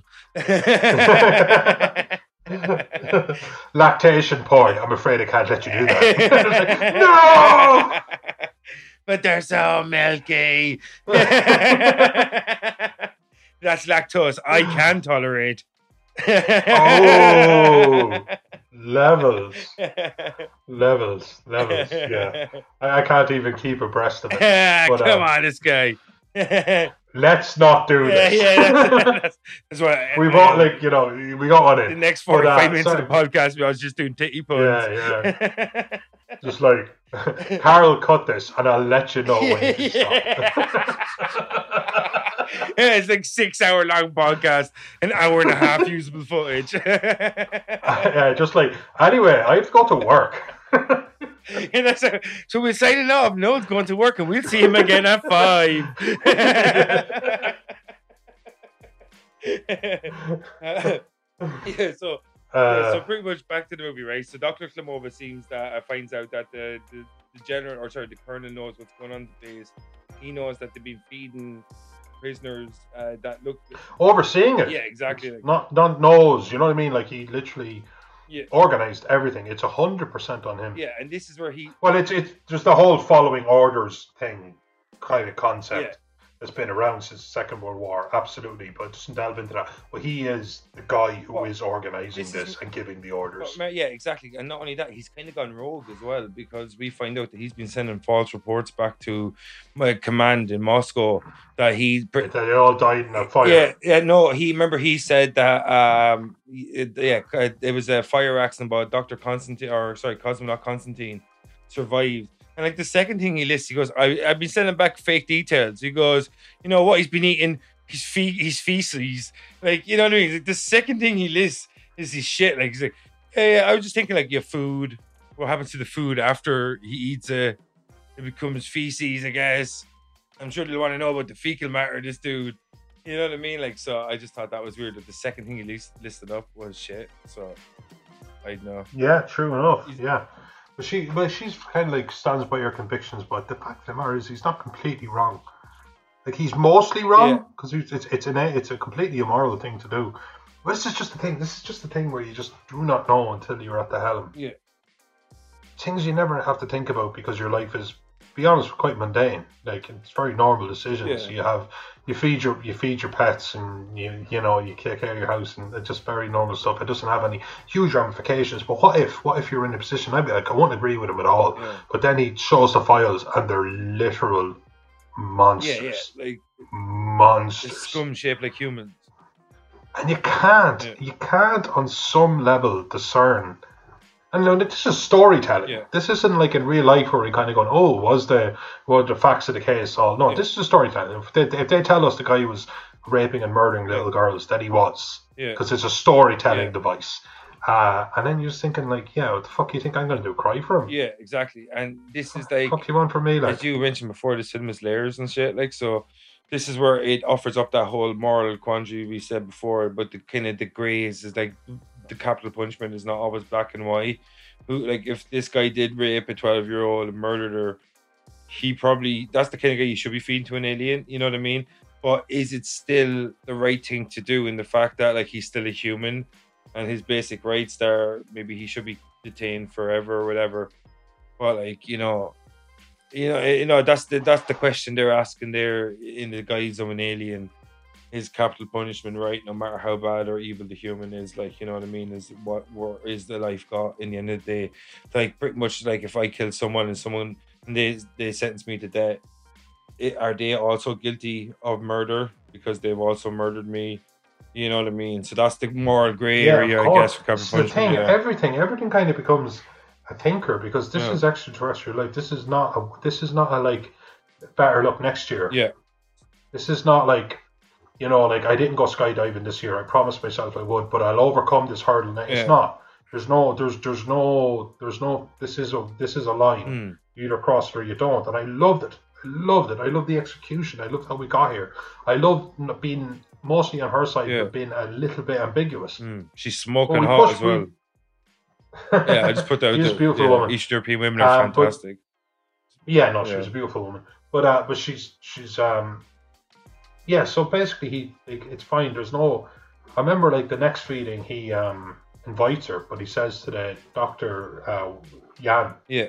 He said you disobeyed a direct order. I actually thought he was going to get a bullet in the head then, but he has again the guy. That guy is again every character is complex. That guy was both a coward, Yeah. but a coward with some sort of conscience. Yeah, and before before he the colonel brings her in for the second feeding time, uh Cosmonaut Constantine meets her. He kind of pulls her off to one side and explains that he's been a bit more aware of what the creature's Sorry. been doing. She tells him. Mm, No, she tells Oh, him shit, that yeah. there's a creature inside of him. yeah, Sorry, she goes for a jog. She gets permission for him to go for a Yeah. jog. She gives him a little bit more freedom as the film goes on. mm, He gets a little apartment type thing. Yeah. But he goes for a jog, and she tells him. And I mean, we're telling, we're talking the first sixty yard, fifty yards of the jog. We're talking almost immediately. Yeah. And he literally turns around and starts jogging back. He says, "Meet me here at one a.m." yeah, yeah. Because And uh, he, yeah, He- it- to see, this is where it was, it's going to be hard to follow the film now because there's so many spinning, yeah, uh, spinning plates here. Yeah, so pretty much like it. So now he devises a plan that he's going to meet her secret rendezvous, and what we see now is they go back to him in his apartment later on. Um, and he has, yeah, he pretty much goes, uh, "Meet me at one o'clock." Now I have to go to sleep or so. And he goes, he goes back in, and he gets his medication. He like, and then they go, and he kind of, you know, ho- hawks it back up, like he, uh, you know, he. What's the word I'm looking for? Ga- not gags it back up, but you know, wretched. Yeah, wretches it back up. Regurgitates. Yeah, regurgitate. Thank you so. Regurgitates. Yeah, regurgitate. Yeah, it's frustrating. It's frustrating when Yeah, yeah. re re re re. You, You know, you have heard to have that on the soundboard. It's just a word that comes up too often. yeah. but um, yeah. So like he he regurgitates the, the medicine and then crushes it up, puts it into a tea mug uh, or teacup or whatever, and he invites uh, the nurse that's been left to monitor him in to watch a movie with him, and she like gives in because he's obviously this national hero, you know, cosmonaut. Cos, uh, cosmonaut Constantine, whatever the fuck his surname is, because I'm not trying to mispronounce that again, because I wrecked it the last time. But um, so he invites her in. He obviously spikes her tea. She conks out, and he sneaks over, takes a magnet, I think, out of the TV, out of the back of the TV set. It's like one of them old school, like chunky TVs. And he sneaks out and meets up with uh, Dr. Klimova, and they go underneath this camera that has a little bit of a blind spot to it, I think.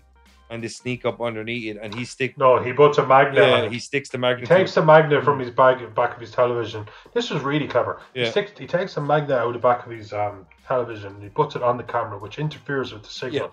So when the guy comes out and checks it and he's like, I don't know, stupid camera, whatever. Yeah. And in the time it's going to take him to get back to his station, Yeah, they move. yeah, they'd be able to sneak away. And I remember just thinking that was clever. That, that, that was clever. That wasn't like some uh, really, really high, like you know, people used to like st- take still pictures and put it up in front of the camera, all this kind of shit in these espionage films. And I was like, yeah, no, that's it's clever, man. That's some MacGyver stuff. Use what's around you and for for the results. Is this So, where yeah. they try to escape, or is this before that? No, this is where they get into the room where the other cosmonaut, the one who did not survive, Oh yeah, Avinchenko. kept. Yeah. And this is when this is again like the complexity of the characters. Our cowardly Yan Doctor has showed a little bit of backbone or at least moral compass. Uh, at this point, we, uh, the guy that we've been rooting for, our Constantine, he tells her that he knows. Yeah. That he can feel it, and it, it- like he's growingly uh, aware, cognizant Yeah, of what's been going on. Like and like fully, like he he is the one ripping the heads off. yeah. Full symbiosis has been completed. Near, yeah, Full symbiosis. Yeah, we're yeah we're getting close to full symbiosis. yeah. Because he And, he's um, literally said that he can see through the creature's eyes, pretty much. Yes. Because he says the creature is him and he is the creature, kind of thing. Like, And then he has this whole why shouldn't I survive? hmm.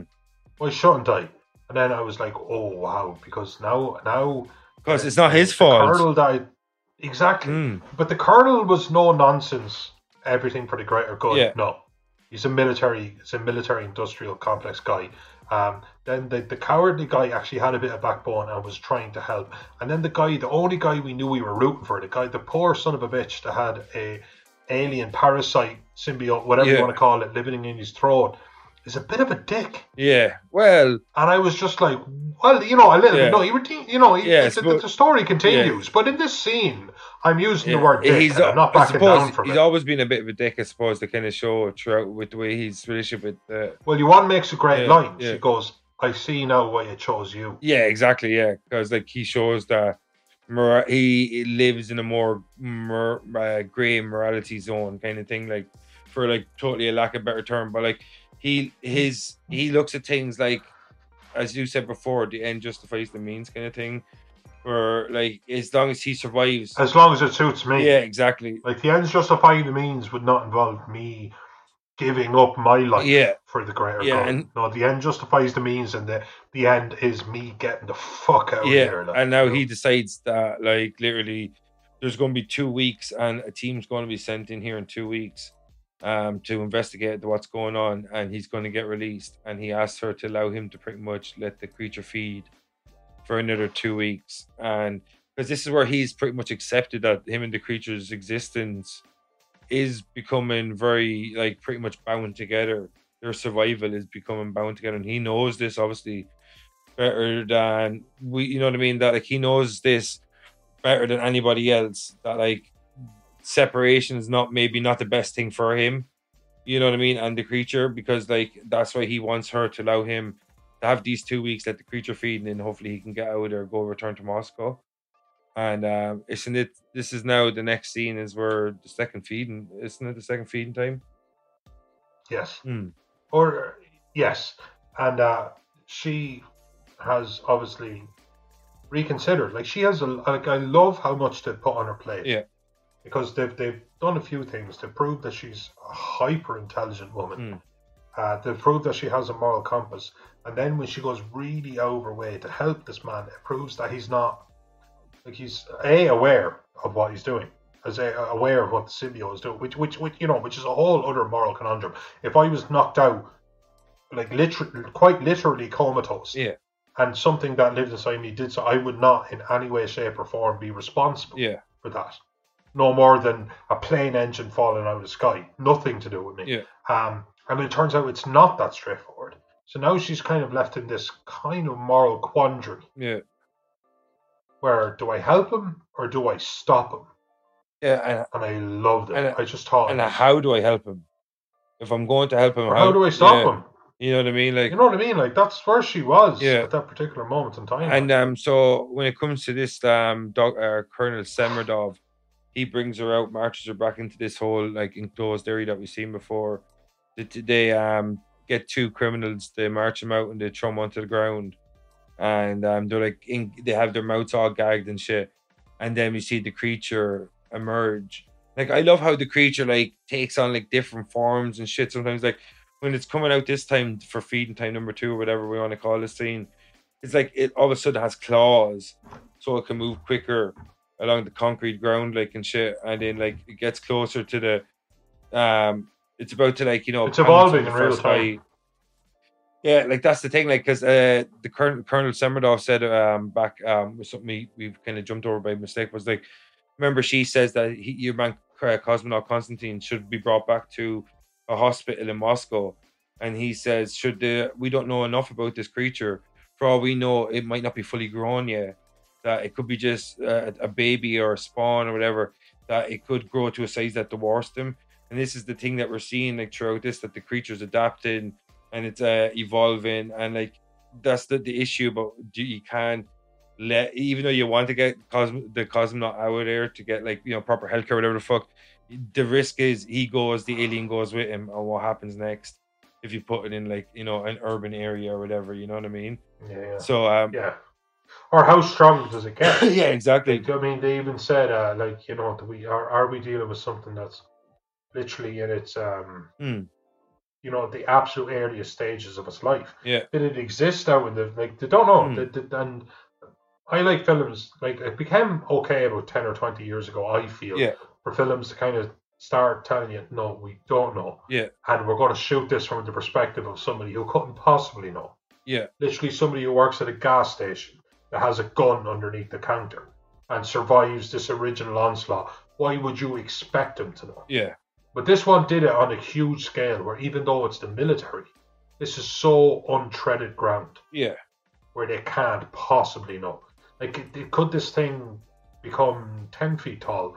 Could it move at the speed of sound? yeah or could it start become as replicating or as a- something like replicate, Mm. become as strong as a fucking Hulk? yeah like bulletproof. Like what? what like, is this a, a help or a hindrance? yeah and like your man was testing the waters. Yeah, exactly. And this is where the continued evolution continues, I guess. Well, um, like, um, Yeah, I know. Yeah, you were stuck in a situation where you had to use contingent Yeah. in a sentence. But, um, so, Unfolds, Yeah. by the way, it was the word you should have used. um, so, so this is where the continuing evolution unfolds.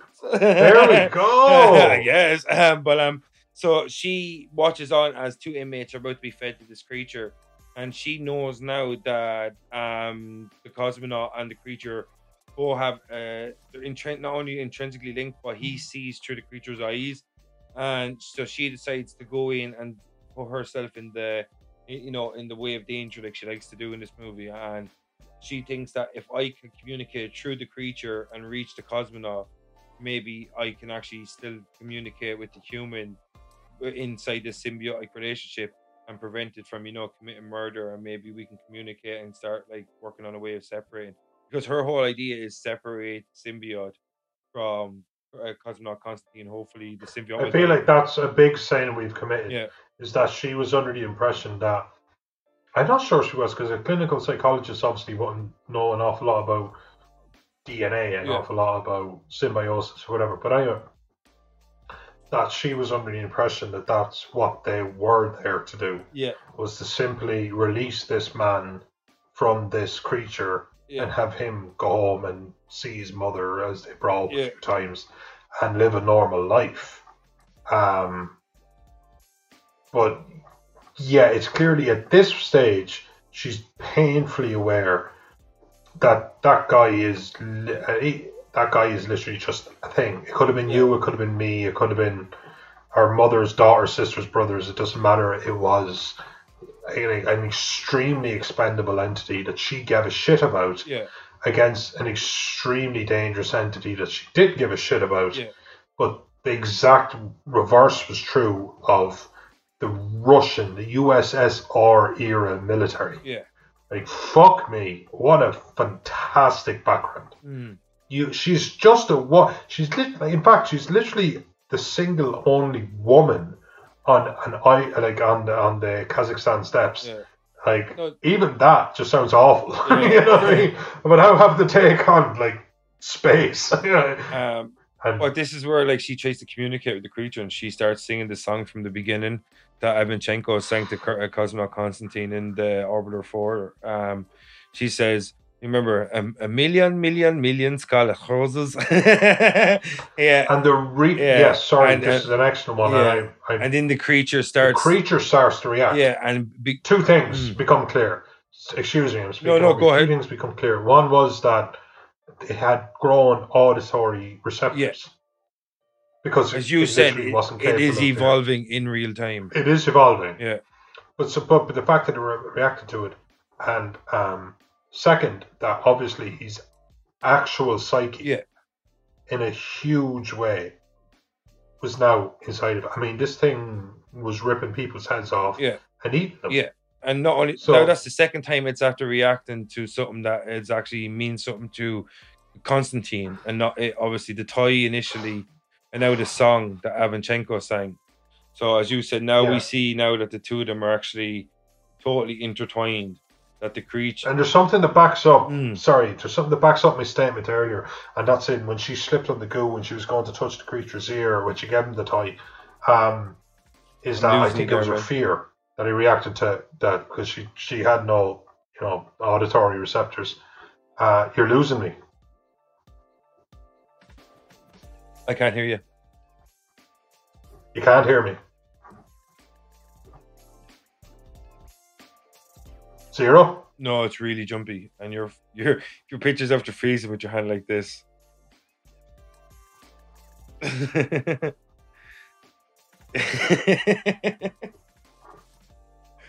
you hear me? Am I moving?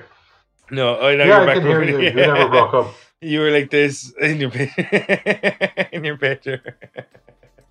It was funny. Oh, and I was actually holding that for a second. Was I zero? That's what I was wondering. Like, was I completely well done? Um, sorry. Um, no, you cut out on me when um we were talking about the audio receptors and when it started to evolve. Right. It, it, it, it evolved auditory receptors and they were all kind of there to witness it. Yeah. But then it, was clear that it was reacting A to her lack of fear and B to its recognition, his, the human's recognition of her. Yeah, And then there's a really cool scene that, again, backs up my statement that when she was trying to touch the ear of the creature earlier Yeah. and slipped, I think it reacted to her fear. yeah. And that is that one of the prisoners that was there to be fed to it slips against the cage, He's such an idiot. freaks out, and then it just pounces by her and just tears his fucking skull out. Could that beautiful. prisoner have made any more noise? Like literally, this creature's like just got ears, and he's like, "No, I'm gonna do a shit ton of noise."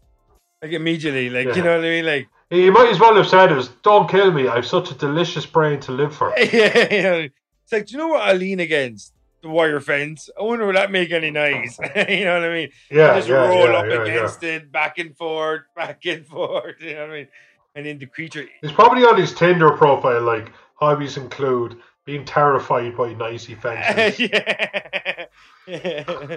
But um, yeah, so like as soon as he starts feeling fear for the creature, immediately the creature just fucking jumps on him and eats his head. You know, sucking down that cortisol, cortisol milkshake. Delish. yeah, that's it. It was surviving on cortisol. Yeah. And at this point, it seems like the symbiosis got to a point where, when she meets him again, uh, um, Constantine, Mm. she he just says, "I could have killed you," Yeah, not it. So we're done now. We're done with the kind of like you know everyone's like had a moment, drunk, tired, or or just young, or looking back on things where it's very foggy. Yeah. Where you're undeniable, you know, you know, it's undeniably a memory or an experience of yours, but it's foggy. It's it's it's not something you can really tangibly grab. Yeah. And obviously for him, it was like that in, in but except it was playing out in real time. Yeah. And they, they did an excellent, I think, an excellent job of explaining that. But this was the first time he said like, "You did this extremely specific thing, and I could have done this extremely specific thing." Yeah. As in that creature was him with the hunger, Yeah. him with the need, whatever that creature needs, him, Yeah. him with its digestive system, its needs, its requirements, but him all the same. Yeah. And I thought, oh, at that point, I really was in love with this film. And then after I really was. yeah, after sh- after she sees that and she understands that they're like um the creature is him and he's the creature that she decides to come up with a plan that I'm going to pretty much I'm going to try and get the creature just she now this is where she wonders why was Avanchenko taken and not uh sorry why was Avanchenko not taken and why was uh Kozanov Constantine taken instead and she looks at like first of all uh, Constantine like you know we touched on that maybe he's evil or whatever but they look at it from a more scientific point of view and she does an autopsy or whatever on uh, Avanchenko and she realizes that he suffers from Addison's disease I think she calls it it's a form of like uh, bone uh, it's a form of cancer I'm not sure what type of cancer I think she's maybe her liver or kidneys Is it a form of cancer? yeah I think Sorry, I guess that gloss because I do remember that. Hmm. You know, not to jump too far ahead, but she she wants to give him an injection, which mimics yeah in in the human system. Yeah. Um, you know the cause of. it. I didn't realize it was something as severe as a cause of cancer. Yeah. I didn't know if it was in the. I, I guess you know it was fine. They were just explaining it. I didn't look into it. I, I didn't know if it was a, a- like a, something in the area of a severe form of diabetes or or or uh, you know just yeah I think I don't know just something. I think just something it, it falls back in the age old thing like a virus or any kind of parasite. The host needs to be healthy for it to replicate and survive long enough for it to reach maturity. Exactly. So obviously Avanchenko, who was like in the early stages of cancer, the, the creature picked up on this obviously through you know biochemistry or whatever, could detect it. Um, and that's how it survives and be successful as a symbiote because it knows what to attach itself to and stuff like that. And um, so Avanchenko wasn't a good horse, and that's the reason they chose Constantine because he was more healthy. And so she decides that what they're going to do is mimic, as you touched on, the uh, effects of Addison's to try part the creature from Cosmonaut Constantine, try to get him the fuck out of that base, so the creature doesn't have cannot catch up to within the fifty minute to one hour window. It can it's just they perceive it can survive in our atmosphere, and this leads Yeah. into the climax now.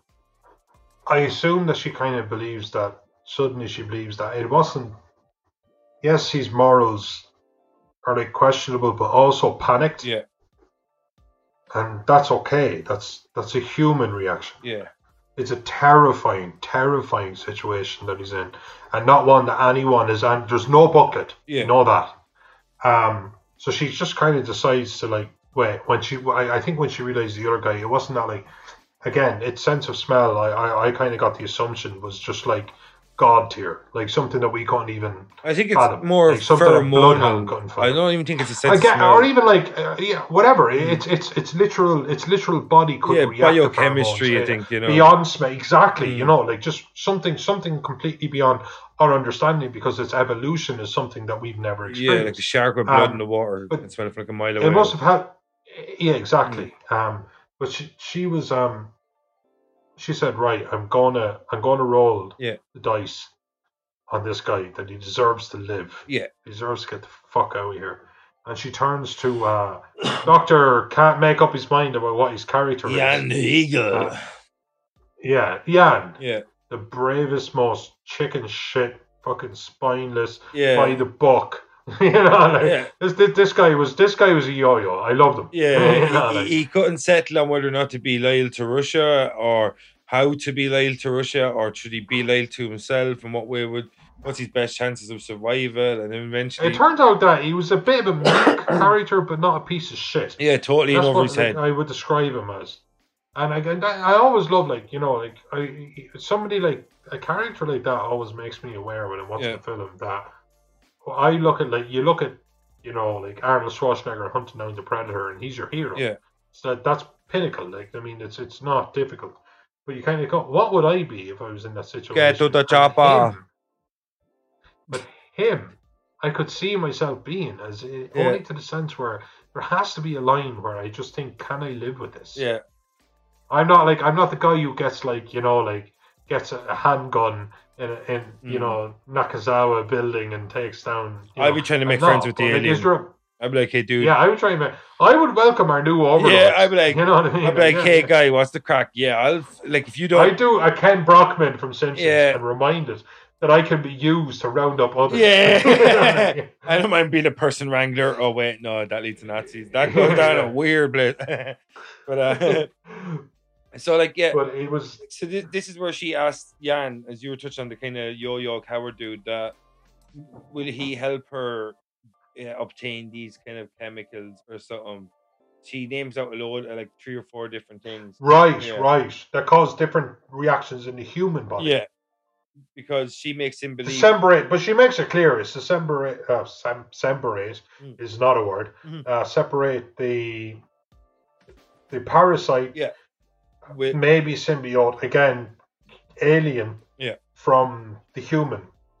Mm. And he explains where they pretend that they're looking over the body of the other the other dead um, uh, cosmonaut, and um, she just says it straight. I loved how like they didn't lead up to it. Mm. She just says like, "Oh, look over here. I want to look at these, you know, th- yeah, throat wounds." And she goes, "I'm planning on getting them out here tonight. What I need is like 50 cc's of blah blah blah and blah blah blah blah blah blah blah." blah. yeah, And she just says, "Look, I'm doing it. Like you're gonna fucking help me." And I just loved it. I love the.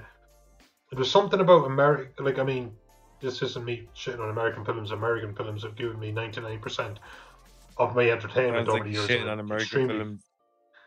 and I'm extremely grateful. But there's something about the the flow of this that felt different. Yeah, She just like said, "Come over here for a second. So anyway, here's what I'm gonna do. I'm gonna. yeah. and I was like, "Whoa, okay." She was It'd- so it'd loud, like well, on a though, f- wasn't she? Like, Yeah. she's like the loudest She whisperer just- of all time. Yeah. Oh Yeah, my yeah, god! like- I was just like, He's like, "Hey, hey, guard over there! This is what we're going to be doing." like, you know what I mean? Like, yeah. like Anyway, guard, I'm just doing an autopsy. Yeah. Took literally one lower wink, go. wink, nudge, Any- nudge. anyway, You literally said I'm planning on stabbing the guard in the neck with a sedative. Yeah. and then- what was that? No, no, no, no. So like, yeah, so like this is where she devises her plan to um to, to get away from the Me Too aspect. Right. Uh, so this is where she devises her plan to get her and Con- uh, Cosma Constantine uh, out of the base and back to Moscow to receive proper medical uh, attention, or whatever the fuck. So this is like, as you said, like she asks um uh, Yan for loads of like chemicals. He brings them to her in the most like obvious way possible in a giant box. He hands them to her like the next day, like she's standing there. He hands her a giant box. She starts putting her mixture together, walks over. No, she says to him, No, no, yeah, no, she walks over, stabs the guard in the neck with the sedative. He passes out and she says to Yan, Do you not know about it or did you try to stop me? Um, because she takes the handgun from the guard. And that's pretty much her way of saying, Do you want to just flee or do you want me to shoot you? Like give you an injury to make it look like you tried to stop me from, Yeah. from doing this. And he obviously decides to flee because he's a bitch. And um, she takes the chemicals and she makes her way to getting Cosmonaut Constantine from his apartment or whatever the fuck he is, I think, to escape from the base. And now it's like all about it's a cat and mouse game now where Colonel Semiradov tries to hunt them down. Or well, you know, it's all about them trying to escape the base before he can catch them. And she wants to separate the parasite from Cosmonaut Constantine in the process to get him far enough away from the parasite so the symbiosis can die or whatever. And so they escape and we see Dr. Yan or whatever, he goes to make a phone call, he barricades himself into a room, and Colonel Semiradov sees them on the camera or something, I think. So he says, uh, you know, uh, get the fire squad or whatever they call it. I know, they get the SWAT team in pretty much. kill kill her. Oh yeah, Do not. yeah, terminate her, but keep keep him alive, pretty much, wasn't it? Yeah. Uh, Exactly it. Yeah, and so, And I love like just not to jump too far ahead, but there's a scene where like you know they show up, they've got all the flashlights on their guns. There's just huge stream Yeah. of light coming down this like narrow kind of. I think there's a few vehicles and, and a fence. I don't think it's like a hall. It's not a hallway or anything, but like this narrow way. And um, she steps out just beside him, and they must all like have such crazy faith in their shots. It's like we can't kill this guy. It's a national. It's a matter of national security yeah. one girl says like one inch to the left, and we go, everyone fire. but I guess so. I just, I believe in you guys. Yeah. What can I? Yeah, like I think we can pretty much pick it up from there, like because like it's the run into the climax now, where Semiradov's team tries to kill her and capture him, and it's like you said, they she he she stands in front of him trying to make herself like a human shield. They fire him, two of them take cover. I know this scene's probably one of the best action sequences, if not the best one in the whole film. Like and the way they build with the music and the whole transformation. Right. Sorry. So he's lying, he's on one. Or, or, well, we should say the doctor's dead. The doctor had one last Oh, yeah, yeah. colonel where he got a call out, you- and the colonel said to him that it didn't make much difference. Yeah. He's not a soldier, but he gave him an honourable death. And before he could say anything, Yeah. he just I love, like, love the way he uh, shoots me. a quick round. Yeah, he, do you remember he goes. I'm going to give you an honorable death on account of your scientific endeavors. What a fucking Exactly line. what. Yeah, what a line. That stuck with me. I was like, oh my God, that's a really good line. you know what I mean? Like, so, and he's, uh, so That's what I'm going to say to you, Vin. That's what I'm going right to before say you to you. shoot me. Yeah. It won't make an Yeah. awful lot of sense, but you'll be Yeah, dead. we're so like haphazard that like you'll probably shoot me and end up shooting yourself by accident, like with the Yeah, recoil. yeah, yeah, no, we just yeah. we're probably like right in the junk yeah. where I have to deal with Ah. your smelly carcass Yeah. and my Oh, bed. it's in my raccoon wounds. Family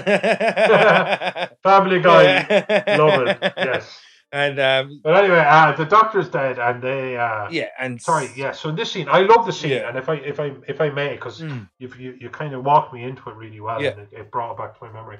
Is that she obviously has something that could uh, a, a, a- Syringe. a syringe, Mm. but she thought like he could survive an hour. Yeah. With the creature inside of, of the, her body, of his body, excuse me. So she thought, let's get close to a hospital, do our thing, and and let's do that. But he, uh, obviously, they're being pinned down by gunfire. yeah, it's an awesome So scene. he says, "Give me the, the syringe," and they're like, "It's a stupid idea. It's almost impossible for him to survive." Yeah. But they're in an impossible situation. So she goes, she shows him the syringe, and they're all like firing, firing, firing, and then the creature literally just. It's a, it's such, it's such a subtle Hulk moment. Yeah, I, it, You know what I'm saying? Like it's just like I love the scene. It's so awesome. Like Oh no! Again, I'll be watching that scene the way intermittently. the way they use the way they use the music though all the way throughout this film. Like I said to you before, Oh, yeah. even before I rewatched it today, I mentioned to you about the soundtrack or the score, or whatever. Like, and then when I rewatched it today, I forgotten how good it was. And in this scene, the way they build tension, the way they raise the pressure the scene, the moment, like it's like it's everything's just like really, really tense. And then, as you said, it's like a Hulk scene, or like it always reminded me is like you know when people transform into werewolves in uh, movies, where you like his back arches and his eyes go like the darkest of black. You know what I mean? Like, and it's just like he becomes Yes. in that moment. You know, he's slightly less human, and then like it cuts back to the soldiers, and they're waiting. They don't know what the fuck's coming next, and they have their guns raised. The spotlights are faced in on it, and all of a sudden you see the hand of the creature coming around the corner. And now you know shit's about to go down, and then the creature comes out and starts like decimating all the soldiers and shit. Like, and that whole scene, the way they build to it, the way they execute it, is absolutely awesome. It's such a wordy, like, like not it technically wasn't a climax, but like climactic action sequence, like big action Yeah, sequence. no, I suppose climax is another word uh, for me, at least in film terms, it's like a crescendo. yeah, Like a, like a, a point that was built up to where it really just lets loose. And that was like, it was just the badassness of the creature versus where did I lose it? you know, because you said like you go climax for me is where you build up something from a big crescendo and you just let loose. Now you can see where my twelve-year-old brain. Oh, I, yeah, no, no, I'm a hundred percent there with you. Sorry, no. Finish your point. Sorry, no. sorry. In, in all honesty, I, I shouldn't have been jerking off during this. but this um, fucking guy. but uh, but this was the scene. This was Mm. like it even had the like smoke effect, kind of like you know, like yeah, emerging, like almost like a wrestler yeah, does in the WWE. You know what I mean? Like there's just that kind of like reveal, yeah, and uh, they they got to shooting it, but then it's cool because we we know it's super strong. yeah. Like we know it's just at least as strong as ten men. Mm. You know, it could just pull your head clean off your shoulder, and we know it's fast. Yeah. we know because we've seen it pounce. But then it just starts moving. Like again, the, the express. What I said to you was, and I know this isn't like strictly a xenomorph. Yeah. just absolute Oh yeah, incredible pouncing ability, ability to hold on to to walls or whatever. Yeah. You know that it doesn't have to treat it like a, a jumping base. It can literally Yeah. grasp and uh, you know so and clever, kind of clever reflexes. It's not Yeah. it's not going to be caught off guard, and it tears a very uh, a small unit of army soldiers. Yeah. two pieces. And while that's going on, Doctor Klimova has shoved uh, Cosmo Constantine into a jeep, and they flee. They're starting to flee now into the Kazakhstani Right. desert because she wants to. She wants to get him far enough away from the creature, so the creature has to take more than an hour to catch up, so it will die in our atmosphere. This is her plan. And so now that the creature's outside of the body, she's left the creature to fight, and the creature will probably grow weaker and weaker the further to get away. This is her idea and that she thinks that uh, the cosmonaut will become healthier the further to get away from each other. So she drives off into the desert, and what we see is Colonel Semiradov uh, meets up with uh, the remnants of the last few guys that are left, and he t- gets his gun and goes after the creature, and the creature pretty much lunges at him, and he fires the gun, and then we see like the next shot is um, her in the desert and something starts going wrong with uh with uh Cosmo Constantine. He starts like his health starts fading, and then it cuts back, I think, to the the colonel. He's like on the ground, the creature's injured, and he's missing a hand. And the creature gets up and he fires a couple of more rounds, a short burst at the creature, and looks like the creature's dead. And then it cuts back now to the desert where she's, I think she's pulling over the car because his health is starting to deteriorate. And right, because our, our our our colonel had gone in and got a few shots off. yeah, on the creature and survived, unlike all the other guys. Yeah. Just show he's a bit of a badass. And as he does, he literally just sits up and spits blood onto the. oh windshield. yeah, I forgot about that actually. Exactly. So he's literally the symbiosis is pretty much complete. Yeah, If not complete, I, I I mean it's not. There's no no big reveal from this point of our conversation onwards where it's more complete. It's you um but um yeah. So he's dying. So she stops and takes him out of the of the vehicle, and then the car. She lets the the army catch up with her, and our colonel buddy gets out, and she says, "I give up. Just let." He's. I'm wrong. Yes. He can't survive without full symbiosis. get back. Full symbiosis Exactly. is complete. full symbiosis is complete Yeah. basically and he says right you know like again it's just just, just that kind of creepy bad guy talk Yeah. thing that they do and they they took the creature which is like showed some semblance of life yeah, not, not even pure limp, point. pretty much. but he obviously he does the whole thing of like shooting her yeah, which No, he doesn't shoot her, dude. He does like the Vulcan death grip on her. Do you remember? He just like this like a fucking. oh, right into her into her raccoon wound He's yeah, it's like it's weird because you were talking about into a raccoon. you snuck that one past me. I love when people do that. did Fuck yeah, that? I love when people do I- that. Think- yeah, cerebral takes man brain- I cerebral love, I love that though when somebody says something that takes your brain a second to catch up, and the joke just lands on you. Then like, but um, yeah yeah yeah, as you said, like yeah, he takes her out and sh- shit goes down. Um, but like after he does the Vulcan death grip, what did you think was going to happen next? How did you how did you think this scene was going to play out in comparison to how it played out, or do you expect it to play out this way? Uh, yeah, I'll be honest. It played out how I expected Yeah. it to. I'll be honest that that actually, if I'm being completely honest, it played out exactly like Yeah. all of the way through. this, It seemed like he was extremely far gone. yeah, This creature itself isn't probably isn't something that should be introduced. You know, obviously introduced to society yeah, is absolutely ludicrous. Um, so it was going to have this like um, grandstand. yeah, This, this, this, this, you know? Uh, and it just did. It just kicked to life based on purely on its will because it itself was very injured, Mm. and it just tore. Like I mean, when it caught up to the colonel, it didn't. I thought it was going to tear its head Yeah. off, but it basically Uh, it was basically like a cannonball wound. uh, It just tore like the front two Yeah. thirds of his entire head off, Uh, like it was made of jello. And, and this whole scene, fantastic. the whole scene plays out in daylight, and I think it benefits so much from it because you can see every little bit of detail. It's, when used well, I know it's not the way horror is done. When used well, it's phenomenal. Daylight, Because yeah, Mm. exactly. It's like this thing where we always expect that we're absolutely safe during the day. Man, 70, 80 percent of the shit that goes horrible in the world yeah. happens during the daylight hours.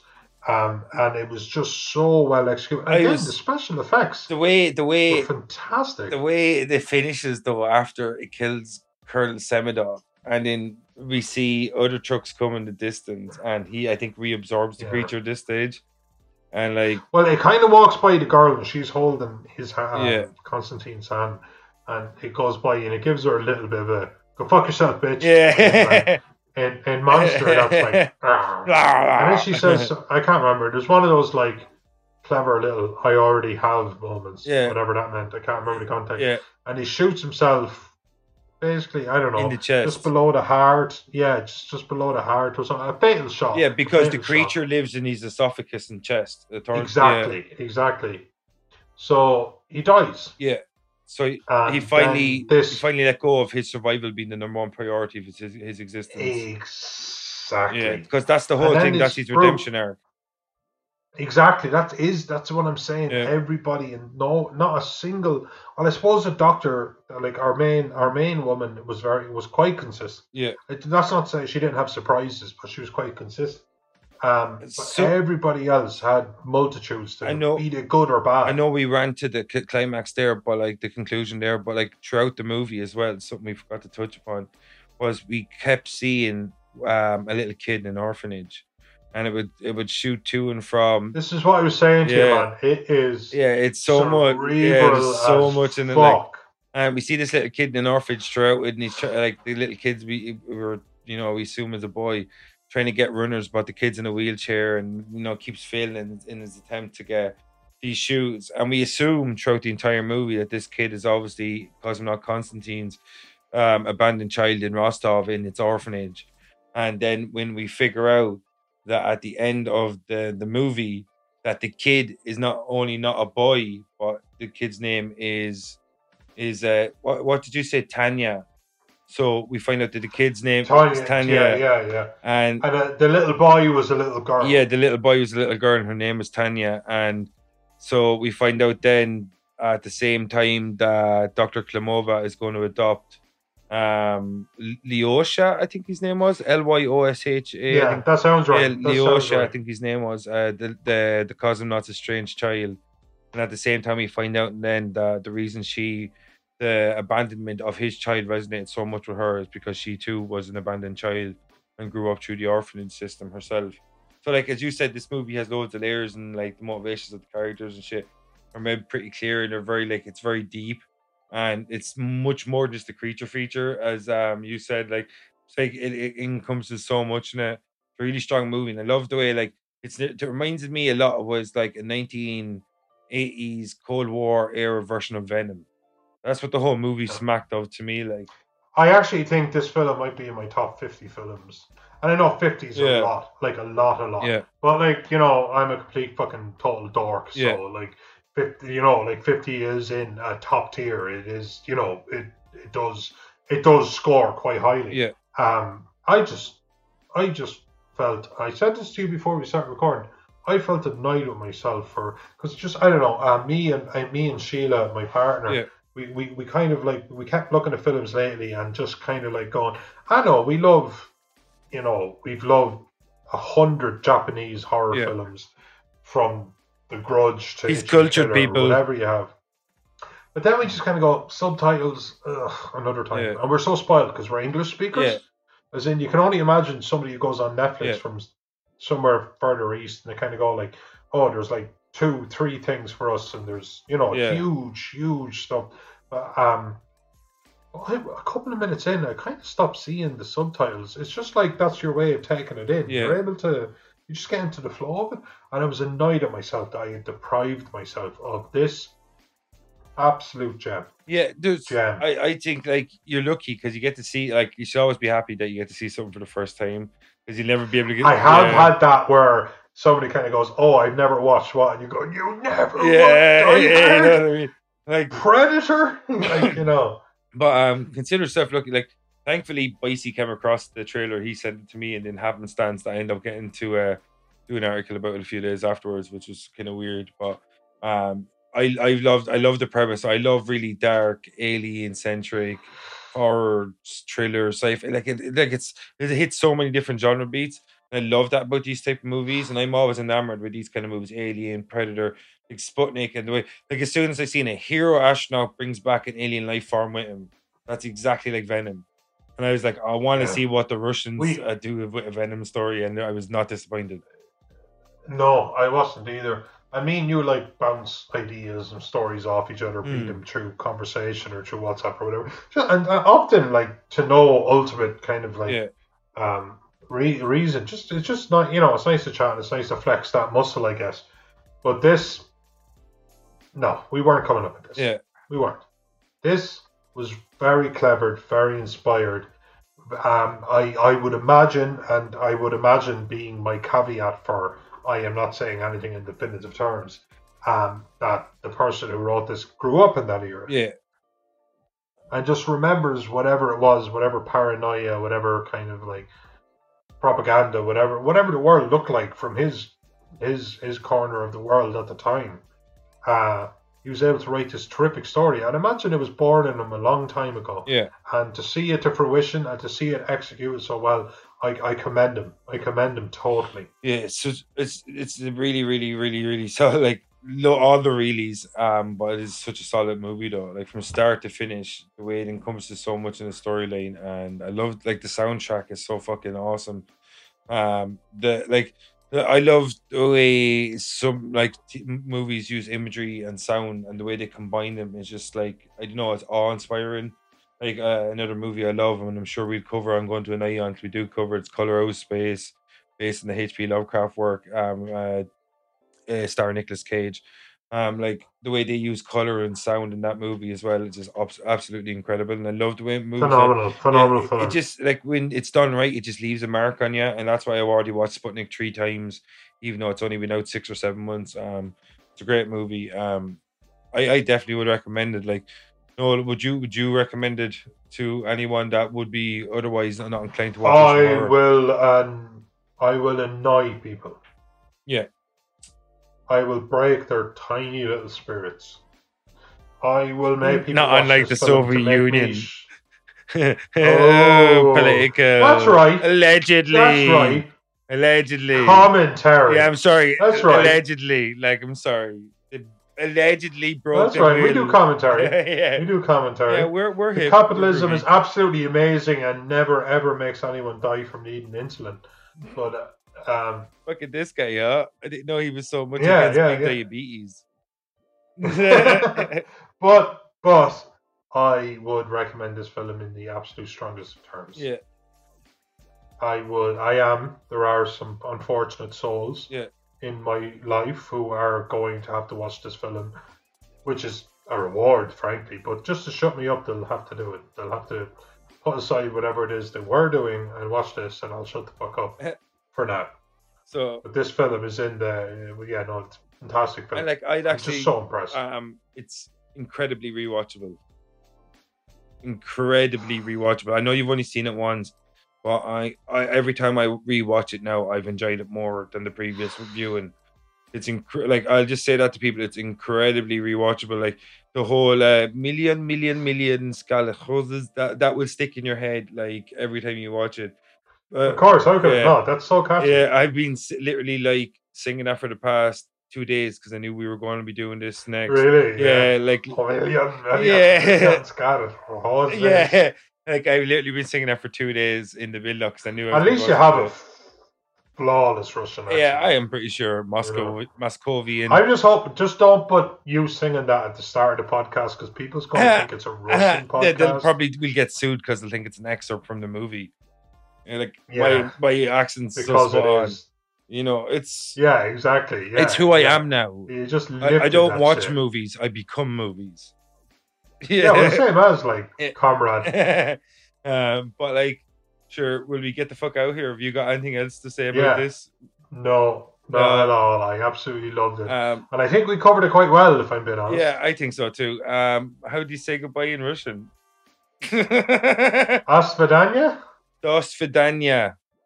Das Vidanya. Yeah, it uh, came up in the Cyrillic alphabet first, and I nearly took a heart attack. Um, trying to read that. Um, but uh, so pretty much, um, yeah, I'm I'm your host Vincent Green. He's your host Noel John Tootie. We'll get the fuck out here. Peace out, peeps. Peeps out. This was the invasion of the potty snatchers, and that was Sputnik. See you next time, and we will be back with David Cronenberg's cult classic body horror, The Fly, starring Jeff Goldblum. So if you're interested in Dave Cronenberg and Jeff Goldblum being shortlisted off, come out and check us out in The Fly because that's what we'll be doing next. See you next time. Noel, say goodbye. Bye bye.